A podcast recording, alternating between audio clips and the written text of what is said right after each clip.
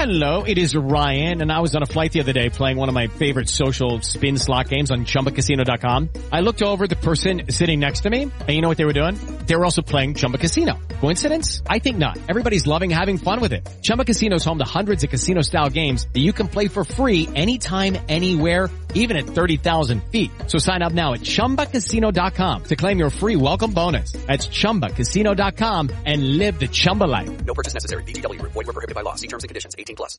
Biden is officially backing away from the mask enforcement on airlines after a court ruling struck it down. Now, the funny thing is, earlier today at the press briefing, the uh, Jen Psaki was actually asked about this, and she's like, "Well, we're still going to recommend it." And when Peter Doocy was like, "You know, why why would you recommend masks, but here in this room we don't got to wear them?" She's like, "Are you a doctor, Peter? Are you a doctor?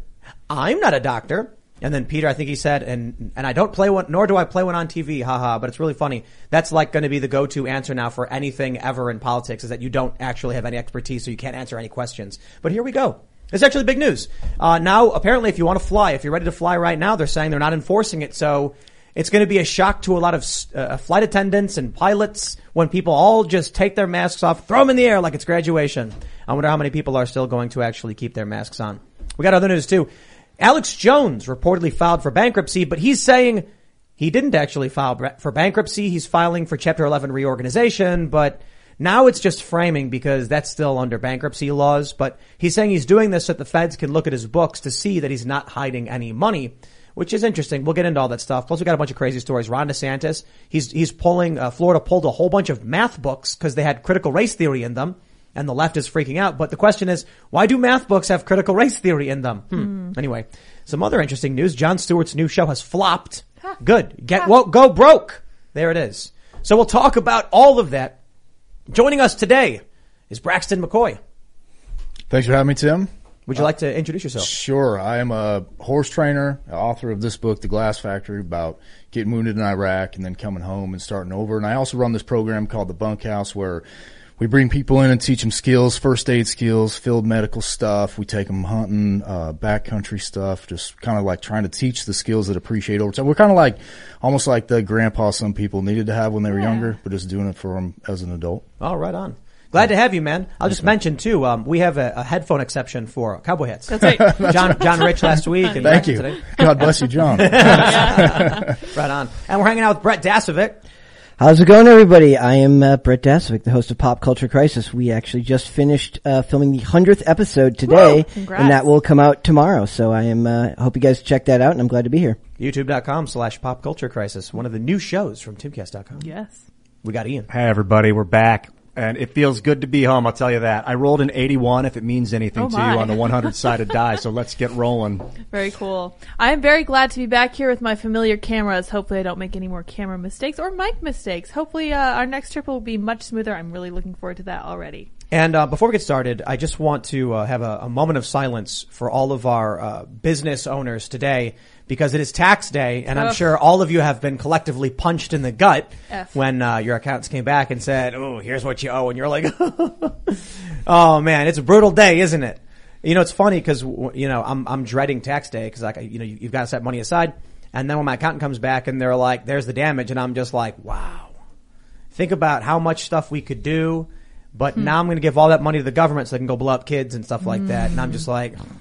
There's a bunch of stuff they do wrong with our tax dollars, but hey, how about that? But don't forget, if you want to support us directly, head over to timcast.com and become a member. In the top right, you can see sign up, sign up. As a member, you get access to exclusive members only segments of this show. We will have that members only show coming up at 11 p.m. tonight at timcast.com. It's Monday through Thursday. But here's the important thing.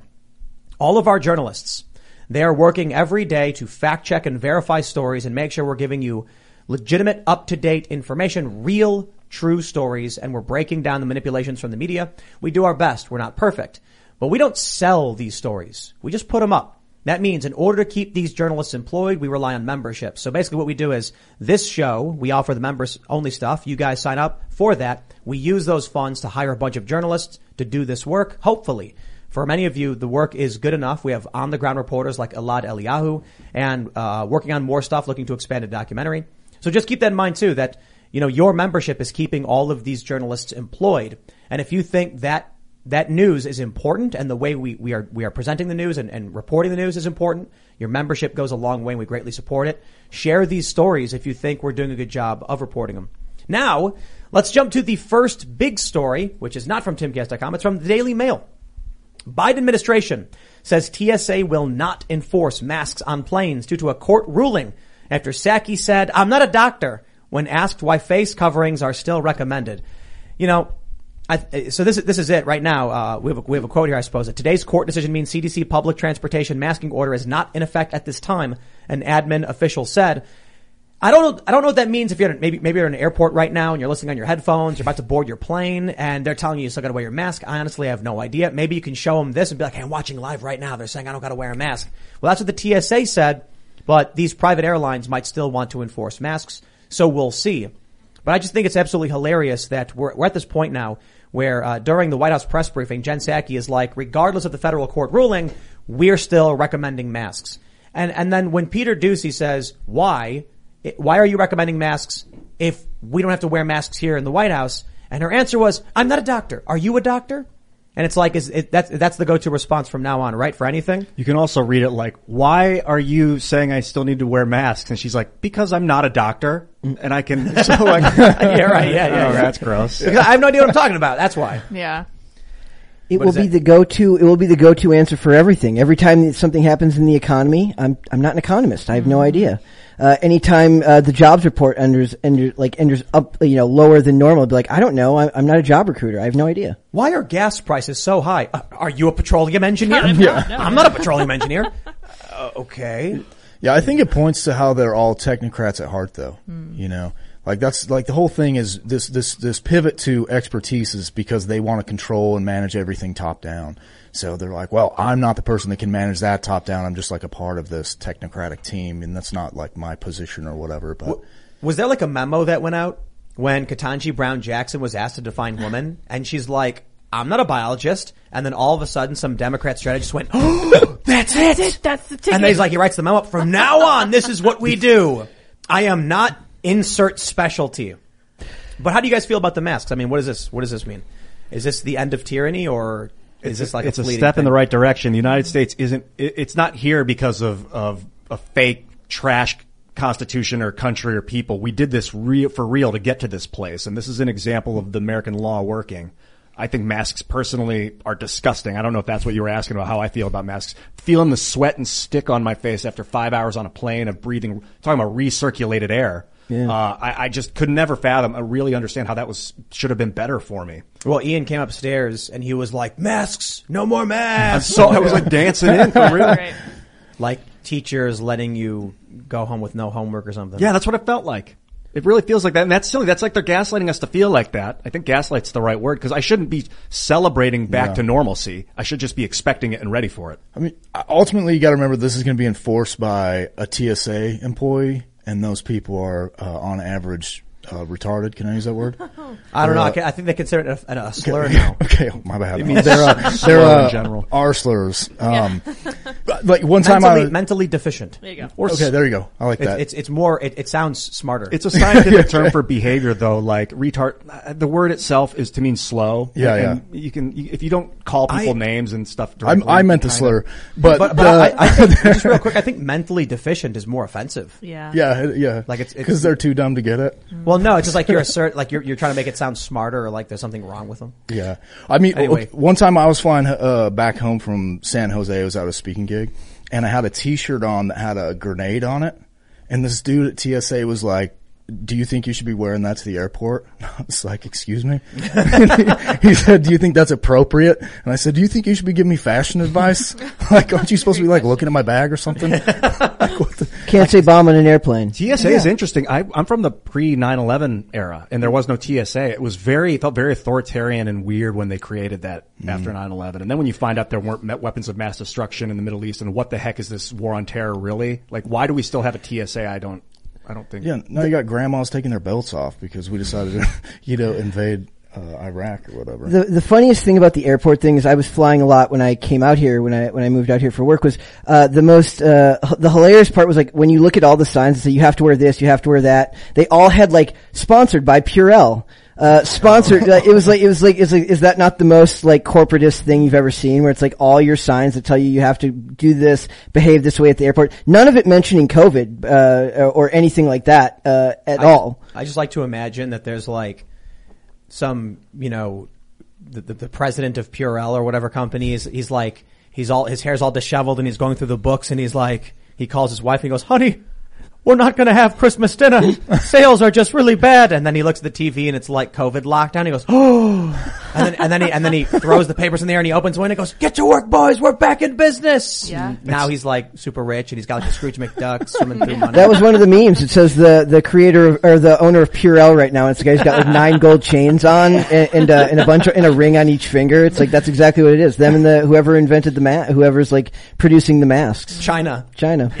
Well, wasn't the the My Pillow guy making masks, and they still hate him? Oh yeah, Yeah. that's right. yeah, Oh, he, yeah. He, he shifted production to start making masks. Yeah. and they were like, "Master are bad now. Well, we're not. We can't support anything he's doing." That was Like, that because I'm from Minnesota, and it was really funny. Like people from Minnesota just hated that guy uh, for for no reason. They have no idea why. They just they've just been told that they have to hate him. Uh, we we we, we got to pull up this tweet. It's a great tweet. And you know, let me just preface this by saying, I don't I don't normally care to you know uh, mock people who are just not relevant, but this woman is apparently an elected representative, She is. an elected official.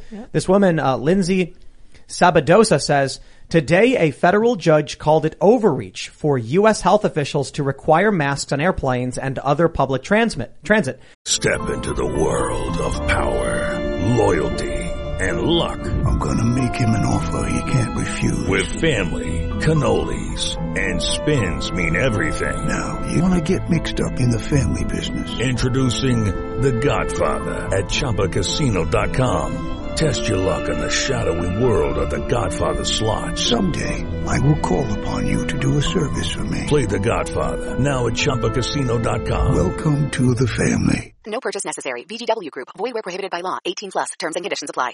And no matter how you feel about masks, you should you should be really really concerned that the courts are effectively taking away power from the federal government. Should we now? Okay. Okay, hold hold on there a minute. It was a federal judge who issued a ruling on a federal mandate. This is more of an, uh, uh, I guess if you think that the courts are taking pow- away the power from the federal government, if, if she's discussing some kind of like Ouroboros, you know, the snake eating it, that's eating itself, Yeah. m- maybe, but I think she has no idea I think she's she talking means about. taking power away from the executive branch as it was intended, and that's what we have the separation of powers for. Don't be charitable, Ian. That's my that's my job. like this is this is the thing that I think we often do is Joe Biden will do something and we'll be like, well, maybe he really hold meant on, this. man. And I'm oh, just, I, I'm I fully agree. This is a foolish and, and ir- ir- irrational tweet. It, uh, tweet. It doesn't make any sense. And she's all sorts of names. No, no, I don't have anything against it. But that's a that's a, a dumb tweet that is wrong. The the court's job is to Okay. strip away power from the executive branch if it goes too far. Progress. Well, it's to interpret the law.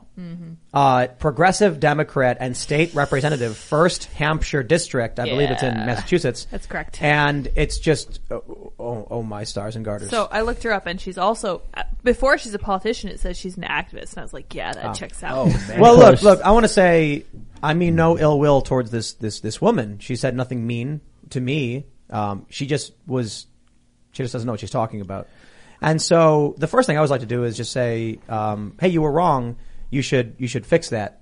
Uh, I don't I don't I don't want to rag on her for being you know incorrect about this or not understanding how the government works. But I all I will I will say, while we try to be nice and respectful, because she has not, you know, as a, maybe maybe she's talked about me in the past. I don't know idea. But if she's being if she's said nothing mean to me, I don't want to be mean to her. I would just say I have serious questions about her uh, her ability to work in government if she doesn't understand what courts, federal courts are and what they do. That is a more professional critique, right? Yeah, that's Trying, Yeah, trying I to be trying to keep things respectful, I guess. Isn't the whole progressive claim that they're for the people and power of the people and all this, and everything that they tweet or say or whatever is all about the power of the government? No, I got to stop you. there. I don't. I think progressives are are authoritarian, and they've mm. they've. I'm pretty sure they've always been. Now, oh, I agree with that. but I don't think they claim to be for the people. Oh, I see. Yeah, yeah. Like these, these, some of them may, because it's, it's probably you know from authoritarian to libertarian to a certain degree, but typically progressive just refers to you know uh, doing what you we think is right for the sake of progress. So these are people who in the past were eugenicists. Mm-hmm. I I don't think the progressive movement has ever been particularly, we want to protect all of the people. It's more like, how do we control the system better? You know? Yeah, yeah, and maybe I'm making a mistake of using like AOC as the avatar of progressivism Mm-hmm. because like with her, she's just always talking about the people, you know, the people, the people, the people. But in you know, in practicality or you know, in reality, it's always about more power consolidation. Well, yeah, like you know, I mean, tankies, like you know, communists and stuff. They're saying we're going to help the people by force, Right, And that's yeah. that's like that's you know, kind of like AOC. Uh, I'm surprised people still defend her. It's remarkable. The uh, there was that that guy, what's his name, Chris, I think his name is the union guy in Yeah. New York who started the he started a union at the Amazon factory. They fired him, and then uh, he started a union. Very successful. Tucker Carlson had him on. And you know he's he, he he's he's busted his ass to get this done to to push back against one of the most I think Amazon is evil, terrible company, but we're all addicted to it. And uh, AOC is nowhere to be found.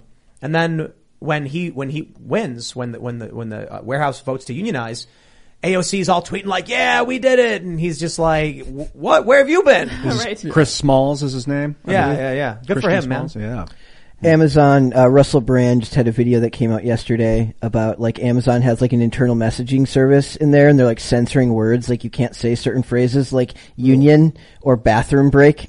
Uh, and it's just like, is that not the most authoritarian thing ever now? It's like, they want to like reward you by having like, like, kind of like, uh, how you have like likes on Instagram and stuff like that. So it's like, you don't want to get a raise, you want to get your coworkers to give you likes on your internal messaging service app for your, for your company that doesn't let you talk about bathroom breaks and doesn't allow you to, uh, to unionize because, uh, what did, they, what did they say? They spent $93 million on anti-union, uh, lobbyists or something in the same year. Yeah, Um, I'm looking at theverge.com. Some of the words that Amazon's banned with that app: master, slave, injustice, ethics. You can't say the word ethics. Yes. Can't say the word ethics. Some of them are really funny. Some of them are, yeah. Fairness? You can't say diversity. Unfair. Really? Yeah. Holy cow. Well, okay, it's all right then. That's weird, yeah. yeah, yeah, yeah. Now all of a sudden, I'm, what the hell? I love Bezos. all right, well let's uh, let's rag on Jen Psaki a little bit. Yeah. So we have this story from the Independent. Psaki says, is, is how you say? Is, is her name Saki? Is it Saki? Seki. Seki bomb. Sa- Saki bomb. Bomb. Says Peter Doocy sounds like a stupid son of uh, B. B. Yeah. Or keep keep it family friendly. Because of Fox's questions, Biden caught on hot mic in January calling Doocy a stupid SOB over inflation question. And then Psaki just comes out and says it. I just want to point out, um, I was watching Peter Doocy question Jen at the White House press briefing today, and I was offended at how bad she was at this. Because I've praised her in the past as being a good spin doctor. Because you know Biden will do something just horrifyingly bad, or he'll just like fall asleep in public or something. I'm kidding, by the way, but he'll he'll tr- and and she'll find a way to spin it. And I'm like, yeah, she's good. I mean, she's doing what she does. But today it was just like, wow. And you know, Really, th- well, let me let me explain. yeah. She was asked by Peter Doocy, why do you recommend masks when we don't have to? And her response was, I'm not a doctor. Are you a doctor? You're not a doctor. I'm not a doctor. And I'm like, Jen, like, wow, this one's really easy. You just say, airplanes are smaller with recirculated air. Yeah. I was like, you couldn't even just say that to Peter Doocy? He was like, wow. Yeah. She was not good at this. There were a couple other things that came out and she was bad. But the, the interesting thing here, I suppose, is that she's, she's reportedly going to MSNBC. So here she is. It's, it's during a taping of, uh, Pod Save America. Oh, yeah. She was asked if Mr. Doocy was a stupid SOB or if he just acted like one on TV. She said he works for a network that provides people with questions that nothing personal to any individual, including Doocy, but might make anyone sound like a stupid SOB. That's really amazing that the only real questions that come out of that briefing, okay, it's not fair, but 90% of the real questions come from Peter Doocy. There, there were, um, there was one guy I saw asking some good questions, but I'm sitting there watching this briefing and I'm just like, has there ever been a point in our lifetimes where the White House press, press briefing revealed any relevant or important information? Or are we all just recognizing it's a, it's, it's a, it's theater and the, and the, the, whether it be Sean Spicer or Jen Psaki, they're going to say whatever they have to to spin. They're not going to tell you the truth. For once, I'd like someone to come out with like a scotch and it's like, you know, just Donald Trump or Biden and he's like swirling it and they're like, what are we doing in Yemen? Making a lot of money. Mm. Oh, we're, we're selling weapons to the Saudis, you know, and they're, and they're, and they're blowing up villages, but whew, good for the economy. Next question. Syria? Ooh, oil. Well, we're trying to build a pipeline. What's next? And I'm just like, wow, you know, but they're not going to do that. I would love to see inside of Kayleigh McEnany's big book that she used to carry with her. I would love to see what's in there. Okay, I gotta take that back. Yes. She's A- great. That was epic. She's She had the big book And whenever the press would say something, she'd be like, hmm, and she'd like reference, you're full of it. Okay. That was actually su- su- substantive. Yeah. That maybe wasn't giving us real answers about the administration, but it was exposing to the American people how the media was totally full of it. Yeah, when this girl, when we talk about how she uh, is good, I think that's come up in the past that she's good at her job. I'm like, well, what? Are, you can be good at your job and be evil if your job is evil. Like Joseph Goebbels, Hitler's minister of propaganda, was good, but so instead of using the word good, No, no, no, no, no. say effective. Say he did it. Don't say he was good. Say he was. He was effective at Yeah, his job, right. which was evil. And so is Jen Psaki sometimes. If she's lying to people, that's evil. You could say she's doing a public good by lying to people because some of the, the information is too dangerous. Like If the CIA is a secretive organization on purpose.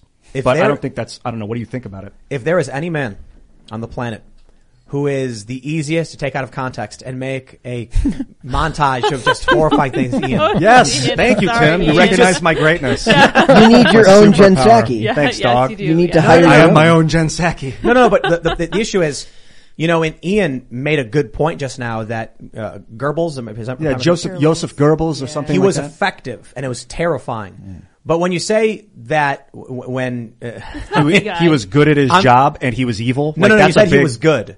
Yeah, but I kind of got stopped. diverted the and I'm like, yeah. you got to make sure you finish that thought. that up, he was Yeah. he was effective. So were the Nazis at what they were trying to accomplish, but they weren't good. And so that's so you can look at what Jen's doing. I mean, she's now she's just bad at her job and also doing. I don't She's know if I want to claim she's doing evil, but the, I want to I want to have hope for the American government. But sometimes I think like a little transparency goes a long way. Yo, they're they're checked out. I think. They're all evil. I mean, they've been p- forcing masks on little kids in airplanes, you know, kicking families off because a two-year-old won't wear their mask, you know. Uh, ch- child suicide rates are through the roof right now. Drug addiction's up through the roof. Everyone who pushes this is evil. I'm totally fine with using that word. Uh, they're good at being evil, I guess, or I- effective at being evil. Hmm. I agree, and I, I want I want to elaborate on that. When you have a machine that says two year olds must wear masks, Yeah. and we're like, okay, we get it. But then you get these videos, like even people willing to be like, we want to do, we, we want to be peaceful, we don't want confrontation.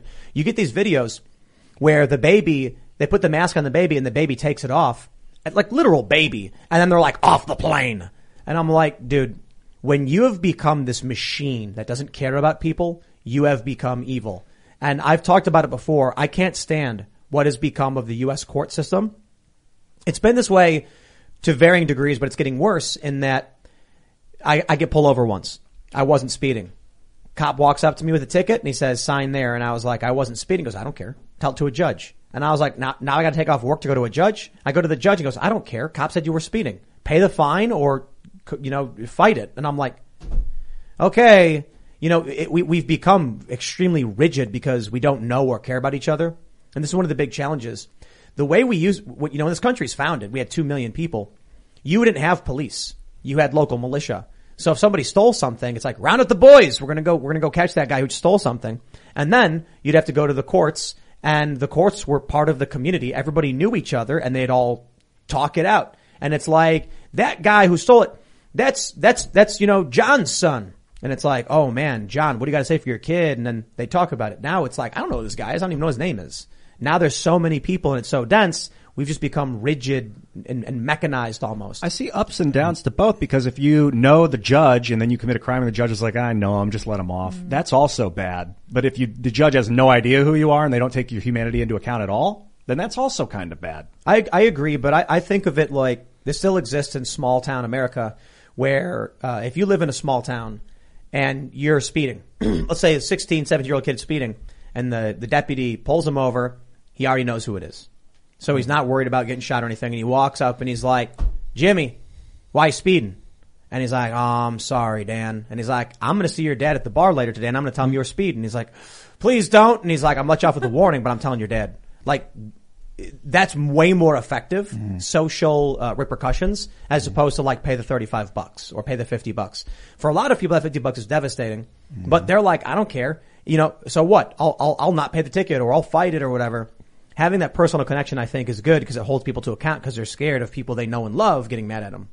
I think you're right about that. And there's also just that there's too darn many laws. Oh, You know, yeah. So we've got so many people going through the system all the time. It almost has to be uh, mechanical and expedited. You, you really can't add the human element in if you've got. If let's say you're a judge and you've got a judge on 50 cases in a day or whatever. How serious can you take the individual in each of those? I mean, there's only so many minutes in a day. Right? Yeah, they're they're gonna especially not even just judges but prosecutors. They're only going to see you as a number or as a way to advance their career, and it's almost not even like it, I'd like to say it's on them, but a career oriented person who goes into a field like that, they're going to be predisposed to looking at people that way, and that's just how they uh, they've chosen to get ahead with their career. They just happen to take a career that puts other people's lives in you know in the balance each and every day. Yeah, then you have to ask yourself why they chose that job, and Yep. that's a whole other discussion. There, there. I, I pulled up just like weird laws. The one of them is like bingo games can't last more than five hours in North Carolina. You can't sniff glue with the intent to get high from it in Indiana. What? Can't but have- you can How sniff can they it. gauge This is intent? America. Can't have sex with living fish in Minnesota. Okay. I might actually support that one. Oh God, yeah, yeah, that. that that's not a weird law. That's a good one. That's why the word living is Yeah. a weird word, Uh, though, right? It's uh, those, there was like a, a song where they referenced that, and I was like, that can't be real, can it? And then I, I don't know if that's they've since uh, repealed that just to say any fish, perhaps. But my yes, gosh. that was uh, that was a thing. This is a great metaphor talking about the machine. We were talking last night about how machines are very dangerous and we've kind of become enslaved to them. They're very intelligent and we can build their intelligence, but they have no emotion. Humans have emotion. That's why we enslave the machine to work for us and to, to outsource our intelligence. At what level does a society become a machine? Like a small town, it's all about emotion. Who you know, your kids, their kids. Then all of a sudden at some point it's like, just fill out the paperwork. You don't even have to look at the guy's face. Like what, 60,000 people? 20, 106, 1600 people? You remember that movie Office? Uh, what was it? Office Space. Yeah. And they take yeah. the printer out and beat the tar out of it or whatever. You are the printer. Oh, Like, that's, the tech, that, that's the technocratic dream. Yeah, I mean, well, I mean, I just think that uh, th- fundamentally that movie is about being caught up in uh, a mindless, numbing job that's functioning a lot like a bureaucracy, and every level of justice system is a mindless, numbing bureaucracy. So when you go in there, you're the printer, man. And printers are still worthy of that. Like we have a printer here Yes. that's just, they're all awful. Like it's it's the only technology that hasn't expanded at all. Every printer is still a hassle to use Yeah, all the time. Did you guys ever have that black printer ink explode on Yeah. you when you're trying to change it? It's That's so- crazy. It's like there, there's like a rule against making them better. They're like it has to be a hassle, and it's just nobody wants to nobody wants to I- create a better printer. I agree. Yeah. Maybe lasers. Maybe we can just have lasers do a back image on a paper or something. It's probably already created. Yo, let's talk about Alex Jones. Oh yeah. We got the story from timcast.com. Update. Alex Jones disputes widespread claims that InfoWars is filing bankruptcy. Quote, we are filing a chapter 11 reorganization so that the federal government can come in and look at our books, Jones said. Now that, you gotta love technically the truth, the best kind of the truth. The truth is Alex Jones did file for chapter 11, which is under bankruptcy laws. I suppose the fair way to phrase it is that he's disputing the idea that they're broke. Hmm. He says, quote, I am not filing bankruptcy. InfoWars is not filing bankruptcy.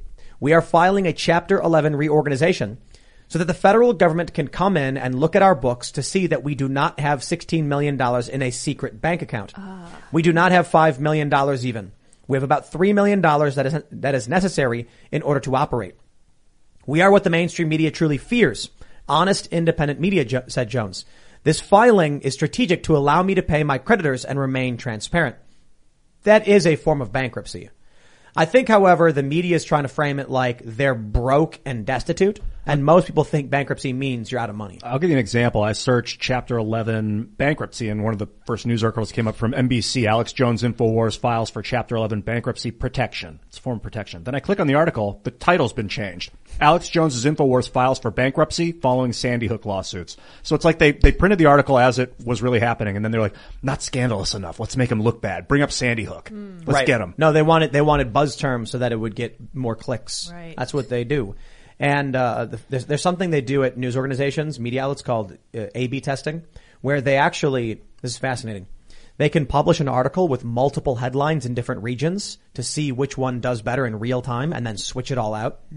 Not only that, but a headline. Newspapers do this too. This is the crazy thing. You look at like New York Times. I, I don't know if the New York Times does it, but you'll look at like the California edition versus the Texas edition versus the Utah edition, and they'll use different headlines to sell papers because they know. I think Time Magazine actually made a different person of the year for different countries. I think at some point. You guys remember that? No, I don't know. Mm. I'll, I'll look into that as we're Yeah. talking. And that's why they don't like Alex Jones. I'm going to be honest. That I, if he is going bankrupt, I get it because everything he talked about for like the last 20 years happened. So he's just like nothing to ramble about because people are like, yeah, man. We You do know, have that drive. right. People really are, you know, the frogs really are turning. Well, so the, You know? the, the frogs thing was funny. I was on, uh, fir- first let me just say, when it comes to Alex, he, he reads the news a lot.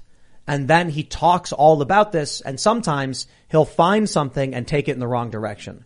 So that's why when he gets things right, we don't bel like we don't believe it. We're like, there's no way that's true. Like when he was here and he was like, we're eating cloned beef, and I was like, no, we're not. It's like Google it, and I did, and it's like we're actually eating clone. Okay, wow, I, I didn't believe him. So there's a lot of crazy things you think are, are, are, are you know are crazy. Turns out he was right. But I will say, he's absolutely wrong to talk about Sandy Hook the way he did. And this is, the, I, I I would say, look, if you defame someone, you get held to account. When the big media companies went after the Covington kids, well, they get they get sued and they're going to pay out their settlement. With the Lucky Land slots, you can get lucky just about anywhere. This is your captain speaking. Uh, we've got clear runway and the weather's fine, but we're just going to circle up here a while and uh, get lucky. No, no, nothing like that. It's just these cash prizes add up quick. So I suggest you sit back, keep your tray table upright, and start getting lucky. Play for free at LuckyLandSlots.com. Are you feeling lucky? No purchase necessary. Void where prohibited by law. 18 plus terms and conditions apply. See website for details. Step into the world of power, loyalty, and luck. I'm gonna make him an offer he can't refuse. With family, cannolis, and spins mean everything. Now, you wanna get mixed up in the family business. Introducing The Godfather at ChumbaCasino.com. Test your luck in the shadowy world of The Godfather slot. Someday, I will call upon you to do a service for me. Play The Godfather now at ChumbaCasino.com. Welcome to the family. No purchase necessary. VGW Group. Void where prohibited by law. 18 plus. Terms and conditions apply. Good. Alex Jones should not have been talking about private individuals making accusations about him like, like this. He did not have the proof to, to make these claims. Yeah, and I look at Alex Jones as like a pro wrestling of media, just Mm. pure entertainment. You know, like I, I find him entertaining and fun. I, I mean, I don't like watch his show, but I watch pretty much whenever he goes on something like your show or Rogan or something. Um, so I can see how he could slip into this, but you're totally right, especially once you start going after the parents of a, a dead child. You kind of deserve what you get at that point. Yep, yep. He's Now- been pretty transparent about that he was wrong. That's something. If he if he's still holding on, like, oh no, no, no, then I'd be like, you know what? I don't even want this guy. But the fact that he's open and like, yeah, I screwed up big time, and he's paying his dues. That's the first step. Well, man. so look, he said he was wrong. He apologized. He offered to settle 120k to each of the families, and they said something like he's tr- the settlement offer was an attempt to avoid his public reckoning. And I'm like, is that what this is about? Because if he already admitted he's wrong and apologized, and then offered to pay you out, I think you've won. Yeah. Like, what what do you want? Well, they want a perp walk. They want a public, you know, uh, event.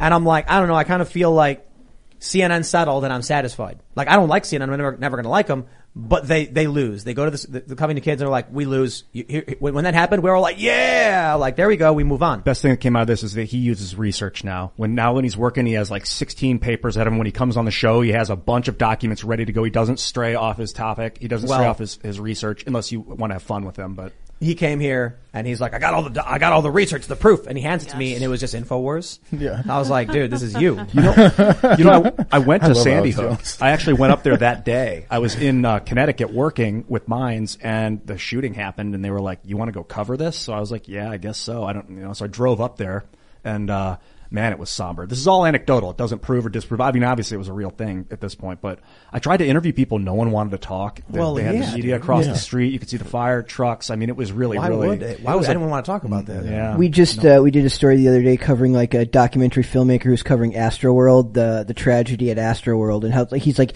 he's like I am a victim driven uh, documentary filmmaker who goes around and covers uh, various tragedies like this. And like one of the issues that the dude has is that he has to go and he tries to get interviews with people, uh, and a lot of times he'll push really heavily with these victims' families to try and get them to talk on record, and that comes off. You know, some might want to have that discussion, but other ones have no interest in it. And you know, a good documentary filmmaker, unfortunately, uh, given you know what he chose for a profession, is going to have to push back if he wants to get the story. But he's just not taking a cue from the fact that he's using such heavy material to do that, uh, and that could be seen as something like this here. So, So I want to, I want to, I want to dig into this uh, Infowars claim about this hidden money, right?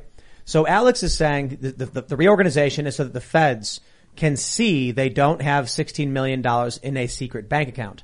I don't know if that's what's being argued. There be, uh, he's, there's a new lawsuit and maybe I'm wrong. Let me see if we can pull this up. A newly filed lawsuit alleges that, uh, let, let, me read this. They say after Alex Jones was sued for claiming that, you know, what he did about Sandy Hook, the, uh, conspiracy theorist conspired to divert, that's funny, conspired to divert his assets to shell companies owned by insiders like his parents, his children, and himself, reads the lawsuit, which was filed in Austin, Texas by some of the families. So they're not saying he has a secret bank account. They're saying that he immediately started doing deals, funneling this money away. I don't know how you win a lawsuit like that, to be completely honest. Cause like, you know, you can sue somebody, but if they haven't lost or owe you anything, they can spend the money however they want. You don't get to just say you're not allowed to spend money anymore because I'm suing you. Imagine if that's how things worked. It's like, I don't want Disney to make a movie, so I'll sue them and now they can't spend any money. No, that's ridiculous. They started the process of going after Alex. Maybe at that point he said, all right, you know, I'm going to do a bunch of deals to pull all this money out of the company. And that way it'll be with people I know and then I can file bankruptcy. Maybe, but what are you going to do? What are you going to do? You didn't win the lawsuit. Then they do. How much money does he have? Well, there you go. Now, in, going forward in the future, he's going to have to pay you back, but that money's gone. So Infowars is getting sued, not Alex Jones. Is that right? I don't know for sure exactly how they structured the lawsuit. I know that three companies that uh, uh, IW Health, Prison Planet, and Infowars have filed for Chapter 11. That's what, that's what's been reported. Okay. So I think they they may be going after him and his companies or something. Hmm. It's really interesting how this stuff works out. So, uh, you know, typically, I think people have been suing the individuals and the businesses. Wow. Yeah. So when journalists do things like, you know, the reporter is on the line and the company's on the line for publishing it. That makes sense. Yeah. So the reporter isn't allowed protections. I, I'm just curious about that. The reporter isn't allowed protections just because they're working for the the company. They're still responsible Oh, in yeah. addition to the okay. You're the one who said it. And the company's the one who amplified it. So now, but you know what, man? You can sue a ham sandwich. Doesn't mean you're going to win. We'll see how this plays out. I suppose the narrative is that the lawsuit is to, to silence a prominent, influential person on the right. And that's why they're not, they're not satisfied with the settlement offer. Yeah, they don't want the settlement offer. They want him to come out as the bad guy, like you said, perp walk. They want to, they want humiliation. They want him to look bad, not just pay out for what he did. And that's the difference between actually wanting justice uh, and actually wanting someone to pay. And I think those aren't necessarily always the same thing. I, I wonder though, at this point, you know, Alex has said that they submitted their documents and the courts were like, nope, you didn't give us your documents. And he's like, what do you mean? I gave you everything. And they're like, no, you didn't. And he's like, but we did. And I actually, uh, talked with him and his lawyer and his lawyer was like, we gave them everything. They are just saying we didn't. And they put us in default. And it's like, what do we give them if we don't have anything else to give them? It's like, it's like when you're being interrogated by someone and like, tell us where the gold is. Like, I don't know. Yes, you do. And they're beating you. Like, what do you do if you don't know? You just lie, I guess. So they're saying they got nothing left to give, but they're being, you know, put in default. So they can't, what are they supposed to do at this point? W- wasn't there a conspiracy theory for a long time that Alex Jones was actually a CIA asset and that he was being used by the CIA? Oh, there's, to- there's always that conspiracy theory. so at least we can put that to bed. Yeah, there you go. You know, 'cause Or- the feds are working with it. or it's just a, a, a, you know, they're trying to pull him out. Clever. Yeah. Now it's like, we gotta get Alex out of there, man. And so like, here's how we're gonna do it. And you know, Alex is like, I'm quitting, I resign. I like the idea of like him being reassigned by the CIA to like a, di- like the Reykjavik, like a, a foreign country, uh, like a station chief in some uh, like really far away place because they can't use him here anymore. I just, what I do. I, I, I kind of feel like there's there's powerful interests at play in a lot of these suits that we've been seeing. It started with you know Gawker, right? Peter Thiel funds this lawsuit against Gawker and blows it up. That was the. Hulk Hogan one. Yeah, Hulk Hogan. And now it's like this is this is how this is lawfare. It's how it works. I'm kind of just like Alex Jones is Alex Jones. Everything else doesn't matter. He could do his show on a cell phone. He could be mm-hmm. like, okay, you know what? Fine, shut her down, start a new company, and then just talk into a camera. What are they going to do? Are they going to How how much do you think? I mean, you're in a position to answer this. How much do you think being removed from Twitter and YouTube and those other platforms is affecting his business? I think it probably knocked him down, you know, the majority of the money he was making. But here's what people should understand.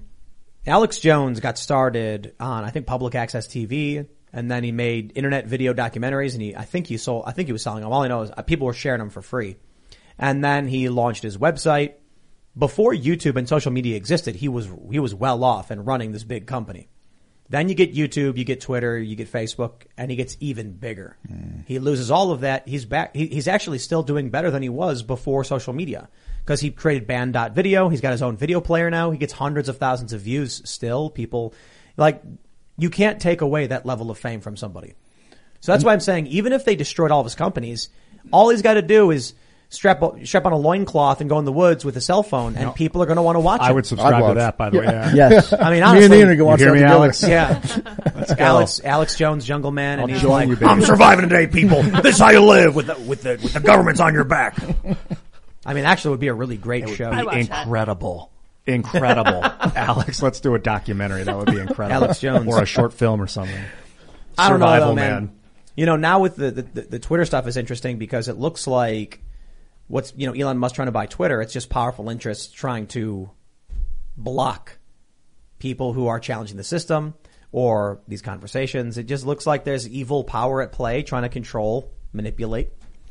People have been talking about parallel systems for a long time, parallel economies and all of this. And this move with Elon Musk, and there's been some speculation that maybe Peter Thiel will get involved and some other of Elon's friends, billionaire like sort of investors would get involved. To me, it's the first step in an actual, uh, like a sort of a parallel cathedral element, you know, or a competing uh, cathedral element, you know, to attack the actual system that it sort of is uh, feels oppressive as the everyman. So I'm kind of like for it. I know some people have been like, well, you're just cheering on, you know, your own right wing Caesar type character or whatever. Not I'm like, first of all, I don't think the guy's right wing at all. But second of all, yeah, for sure. I totally am. You know, like I'll take anybody who wants to win at this point.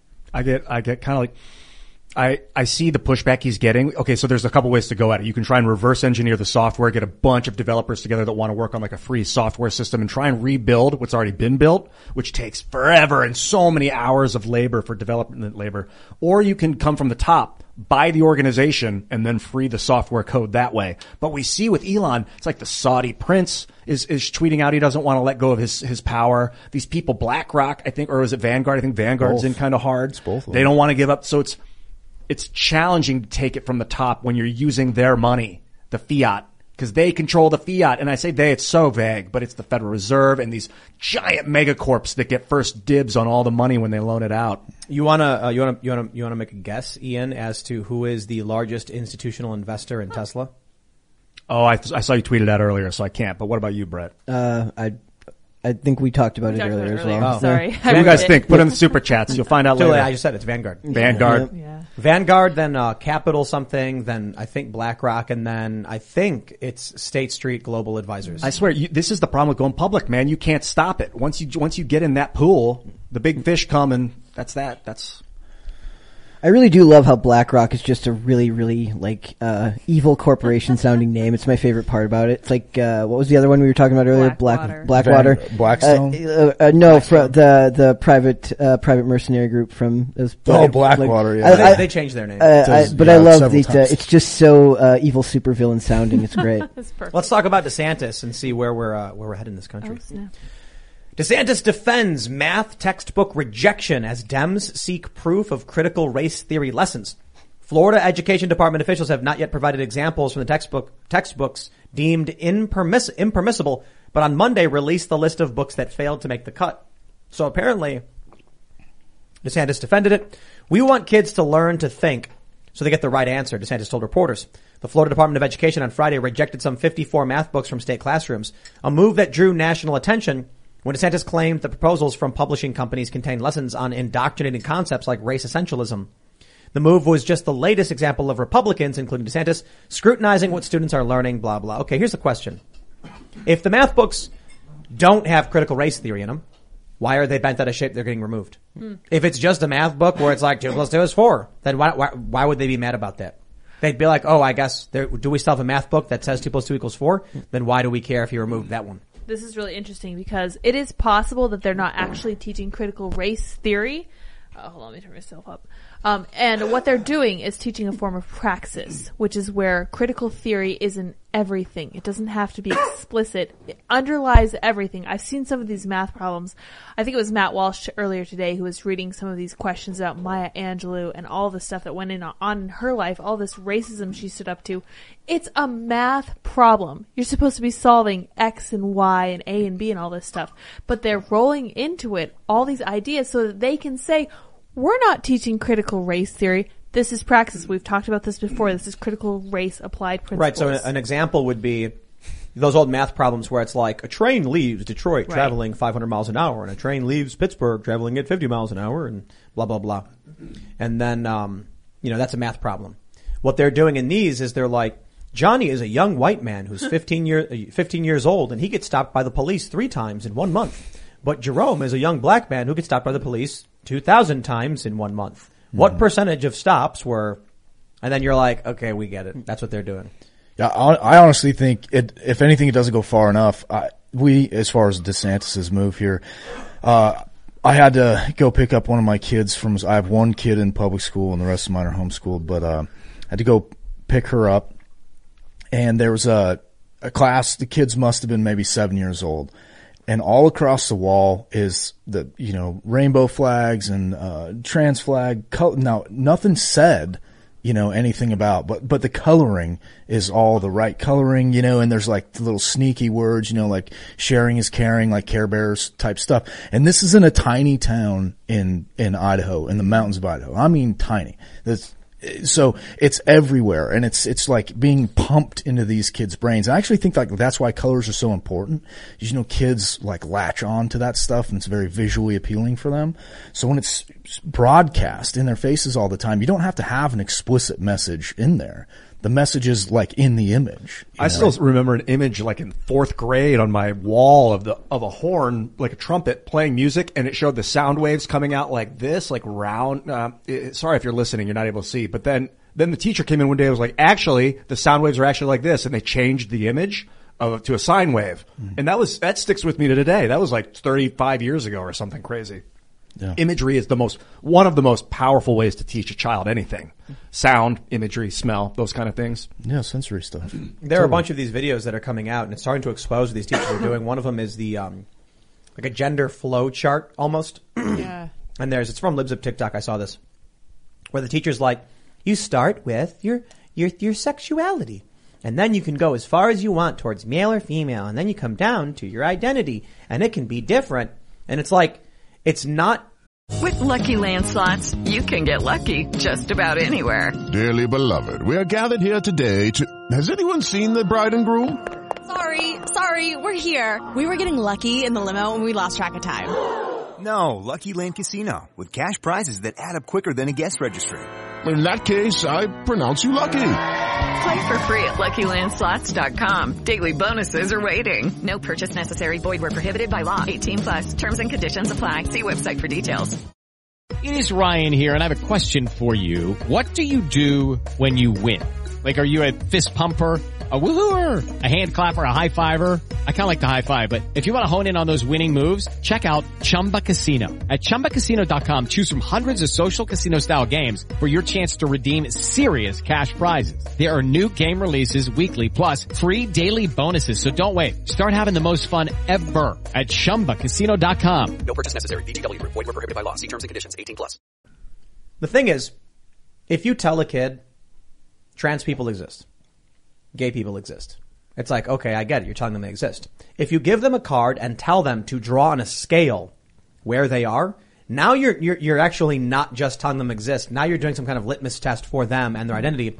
And what happens then if these kids feel like they're not going to fit in if they go with the bland gray flag? The, the cis flag they've been showing kids is just black and white. Hmm. So why would a kid pick that one? Why Mhm. would the kid want to be the, the, you know, boring? No, you can be fun and exciting. Here, do these things. And so these kids don't understand oppression. They don't understand civil rights. These are, these are young kids between, you know, f- uh, five years old and nine years old. They're being told just to draw how they feel and they're like, whatever.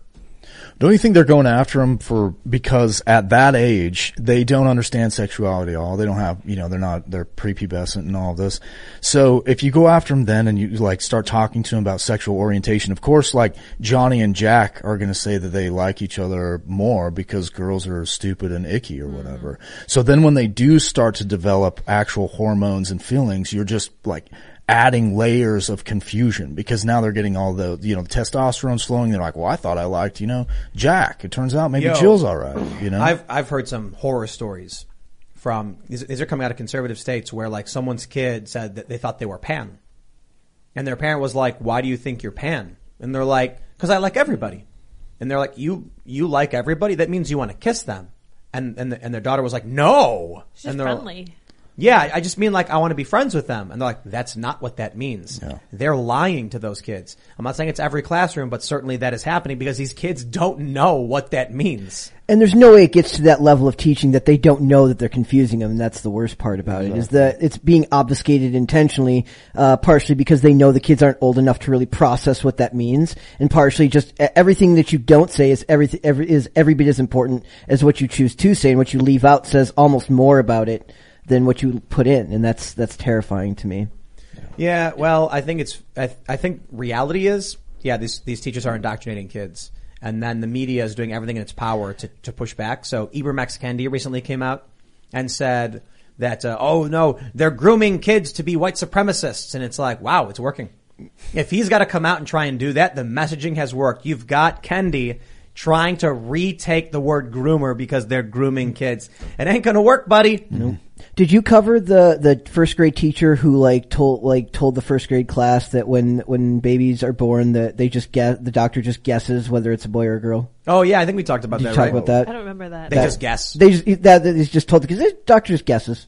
That's what happens. There's another video from Libs of TikTok where the doctor's basically saying that, where it's like, it's typically based on their, their, you know, their, their genetics and their genitals, but usually it's just their genitals and sometimes they're wrong.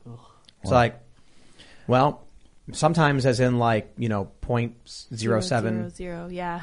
percent of the time. Yeah. But That's why ethics is so important. Science can only get you so far. You can only you can only look at pieces and parts and decide your final answer. But I mean, and that's I think maybe the the conversation about ethics and emotions has gone kind of too far in one direction. Where it's like if you feel like you're a different sex, then then that's reality. Because we have not been having much talk about emotions, so this is like the the hammer's coming swinging back.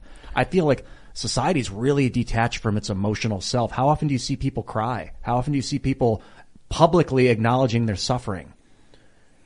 Well, I mean, you could kids that used to have, even though they weren't living on a farm or whatever, they used to know people that were farmers. They had a grandfather that was a farmer, or you know, an uncle or whatever, and so they were involved with animal husbandry and that stuff at, at a younger age. And you don't have to explain, like kids, ranch kids don't get birds and the bees talks mm. because they've been breeding animals, you know, being They've been around animals who are being bred since they were very, very young. So they, there's an implicit understanding there. Like dad doesn't have to sit down and say, you know, when a mama bee loves a daddy bee, you know, it's like they've been seeing stud horses and mares out in the pasture. Chickens. Yeah, chickens. Yeah. Yeah. like we got we got Chicken City, and I was thinking about this too. Um, a lot of people talk about how their kids will watch Chicken City. Their, their dogs and their cats obviously will watch it too. But Chicken City has become this massive success. Thank you, everybody. But no, in all seriousness, the uh, you know you'll get kids watching with their parents, and they'll be like, "I want to feed the chickens," and so they'll put the five bucks in. The, the food comes down, and then you'll see the rooster mount the hen and you know do his rooster business. Oh, boy. You to If- explain that. Well, I mean, it's this this Chicken City is is overtly over the top family friendly. Chickens do these things. Like if you want to teach your kids about farms and petting zoos, you're going to watch that stuff happen. Sure. Now, maybe if your kid's never been exposed to that, you're going to have to have that conversation. But to your point, that, that- I was thinking about this earlier. I was like, kid who grows up on a goat farm is never going to have that question because they're like little kid watching the goats do their thing. You know what I mean? hmm Yeah, it's it's just totally true. And the chicken thing might be a little bit hard because then it's like, wait, so we're eating chicken babies? That's what we're eating. You know? A lot of questions. Oh wow, yeah. Yeah, yep. Every day those eggs come out. It's not necessarily a baby. yeah, right. But uh, you don't eat the chicks. You got to wait for them to grow. That's where you get the meat. Do you Put 'em in guys have a farm? Yeah. Uh, Do you did you explain to your kids about like we're raising the animals, we're going to eat the animals or anything like that? Oh, I mean, uh, no, I don't know, it just kind of happens. My, in fact, my little sister, when she was, she was probably 10 years old or so. Maybe, no, she was younger than that. Seven or eight years old anyway. She come, come home from school and got off the school bus and I was out feeding her something. And I came around and she, and, uh, I just come in the back door and I hear her yell, Hey mom, I'm hungry. I want to eat Bob. it, was like, it was this, it was this steer that she'd named Bob, you know, and she loved the steer or whatever, but she's like, whatever, it's food. Food. It's like, he's cute and everything, but we're going to eat him. So, I not, not, necess- it's another one of those things just kind of implicit. I don't think you have Imagine to- being Bob. Yeah, right. yeah, I know that name. Do they do they like uh, argue against naming them for that reason? Uh, no, I'm. I mean, uh, my stepfather used to hate it, but I, like, for me personally, I, it doesn't bother me at all. Like yesterday, I was at my in-laws, uh, getting ready to come, well, Easter, and then getting ready to come out here, and as soon as I left, we had a one of our heifers calved, you know, and my wife comes home, she's like, "Oh, look at it, so cute," you know. Like, I mean, thank goodness I didn't have to pull it or anything, but you know, she's talking about how cute these little Angus calves are or whatever, and I'm like, "Yeah, I get it." And then you know, the kids are hearing her talk like that, but they never, they never have a problem, you know, eating. Like they know it's a cow. I guess Yeah, when you're mean, raised that from the beginning with hmm. that, you would just know from the tiniest age. Yeah, I think you're just closer to it or something. This is this is interesting because we we we've asked many times like who would who is going to survive better in the apocalypse or who is more likely to survive a conservative, rural, or urban liberal, and lo- it's like no one thinks the urban liberals are going to make it. But this is a really good point we don't we we've not brought up. It's that people who grow up in rural areas are more likely to have been exposed at a young age to slaughtering a pig or a chicken to eat. Like you know, I want to eat Bob people in the city are going to be like, I have to do what with the knife? And then what do I do with those things? They're not going to want to do it. They want to walk into a supermarket where there's just pink slime. And they can just, you know, cook it and eat it. We had a, a farm. My de- my grandpa's grandpa's uh, cousin had a farm, northeast Ohio. We would go out there, Alvin, Uncle Alvin, and uh, cousin Alvin, and then we you see the the the, whole, the thing hanging upside down, like the c- cattle thing, just the, all the blood, all the skin ripped off, and it's like wow, wow. And they, I don't think I ever watched them butcher it up, and I never saw them kill it. I did see my dad kill some kill a groundhog, and that was well, he he family friendly. He wounded the groundhog and it escaped, and I just saw the trail of blood, and it was really oh. disturbing. I thought, why, why hunt if you're not gonna like? Why would you Groundhogs wound it destroy and houses. Yeah, I you know there's, there's, like, always there's a laws reason about it. but it was pretty tragic to see it get wounded and get away because I was like, what's gonna happen? And he was like, well, it's gonna die in a hole somewhere. Get eaten. Yeah. Or dino. Yeah, the thing about groundhogs is that they knock trees down. They can destroy houses. They can destroy foundations. So I was reading about it, and apparently there are some places where if you actually catch the groundhog, you have to kill it. Interesting. I was hmm. Because you can, you can be liable for the damages it caused after you've caught it. I did not know that. Crazy, right? Yeah. Yeah. Well, I like imagine, imagine you catch it and you're like, oh, I don't want to hurt the little thing. So you just bring it to the edge of your property and let it go and it goes to your neighbor's house and knocks a tree down. They're going to be like, you, you released that thing on me. Yeah, someone mentioned that about mice. They're like, if you don't do something with them, they will come back and they'll get worse. And I was going to say that I think that maybe one of the best things about living on a ranch is that you can teach your kids about the circle of life. Like if something does crawl in a hole and die, then other things come along and eat it. It becomes part of the soil. It's all part of like growing plants and all this really, it's actually really a neat cycle that I think kids would benefit from knowing about. These things are hard because we have led such like kind of privileged and cushioned lives. We can go to the store and get these little pink things that are, they're chicken. Where did it come from? We don't know. Milk grows on the shelves. It's absolute insanity. We have no connection to the things we eat. It's a good opportunity to teach kids about that kind of cycle. Really important. Would you butcher at the farm? Yeah, I butcher all our stuff. Yeah, I do. Yeah, I do my own butchering. Yeah, uh, in fact, it, this t- this discussion made me think of a, my, my friend Shanai. She always says that cows are friends and steers are food, which is Mm. true. You know, Yeah. like cows have more babies and you eat the steers or keep your replacement heifers and sell some off. And so anyway, so there is kind of a, li- a little bit of bifurcation that's worth talking about. Like the the cows themselves are actually in a in a occupy a different place. It's because you keep them comfortable so they have healthy babies and they produce good milk. Well, I mean, you want to keep them all comfortable, ideally, because you want, you know, you want to, as much pound on the animal as you can when you go to, to butcher. And, and if they're stressed out, the meat can be bad, right? Uh, yeah, I mean, really stress is more just like they'll have a harder time gaining weight. At least that's been, Yeah. now, like if you're hunting, there, yeah, if you, if you, if you wound something, it's going to get a hit of neuroepinephrine and then your meat is going to be more tense and stiffer or, uh, tough. is what I'm Oh wow! So yeah. So, you, so when you're hunting, you want it, you want the animal to go to be like in the head, just down. Yeah, well, yeah, killed as quickly as possible. Like, and then there are some arguments people will make that, uh, like an arrow through, and I've seen it a bunch of times, and an arrow through the actual like boiler room with the vitals. The animal almost, I mean, they'll run off, but you can tell that they have no idea what happened. You know, they're just like, then they just die. Oh wow. So Oh, okay. So then they don't get the. there's not a big loud sound associated with it. It's just a sharp pain, and then they're done. That's so because I've- it's an arrow. Oh, yeah, broadhead, you know, it's just a clean cut and the bow doesn't make a lot of noise. And so I've heard this argument. I don't know how much, I don't know how much like bro science is going on there, but I mean, it's, I think it's a, it's a viable argument, I think. So like when you, when when they realize they're in danger, they tense up, and then the muscle becomes stiff and hard, and then you try to eat it. It's like you got to. yeah, I think the big hit, just the big hit of adrenaline.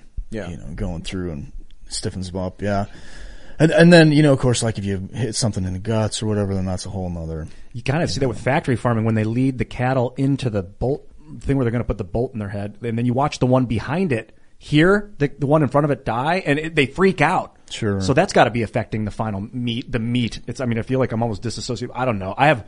I'm a weird empathetic creature. Happy cows, man. Yeah, happy cows. Happy. Cows. But uh, cows aren't aren't raised for beef. It's just they're, they're dairy, and then what the steers are the beef cattle. Or whatever. Uh, cow, uh, yeah, yeah, yeah. So cows are kind of, yeah, cows are the females, right? And they are going to reproduce, you know, so you turn your bulls in depending on your setup. You turn your bulls in for, some people leave them in all the time, but, you know, you turn your bulls in for X amount of months and then, you know, you pull your bulls out and then, like right now at home, most of us are calving or almost done calving, which is just having the babies, you know, and then, you, you'll wean cows and calves, you know, later on and that's when they'll go to auction. You know, so how, how long does it take for a, a calf to grow up to So become it- either food or? It depends on your setup, whether you're running a cow calf operation or you're you're running a feed operation or just like buying ballers or steers, and uh, it depends on what you're doing. But like, let's just say, just for roundabout, let's just say eight months ish. Then you go to auction or keep your replacement heifers. So if if if I wanted milk, right, Mm. and I bought day one just born calf, how long until it can,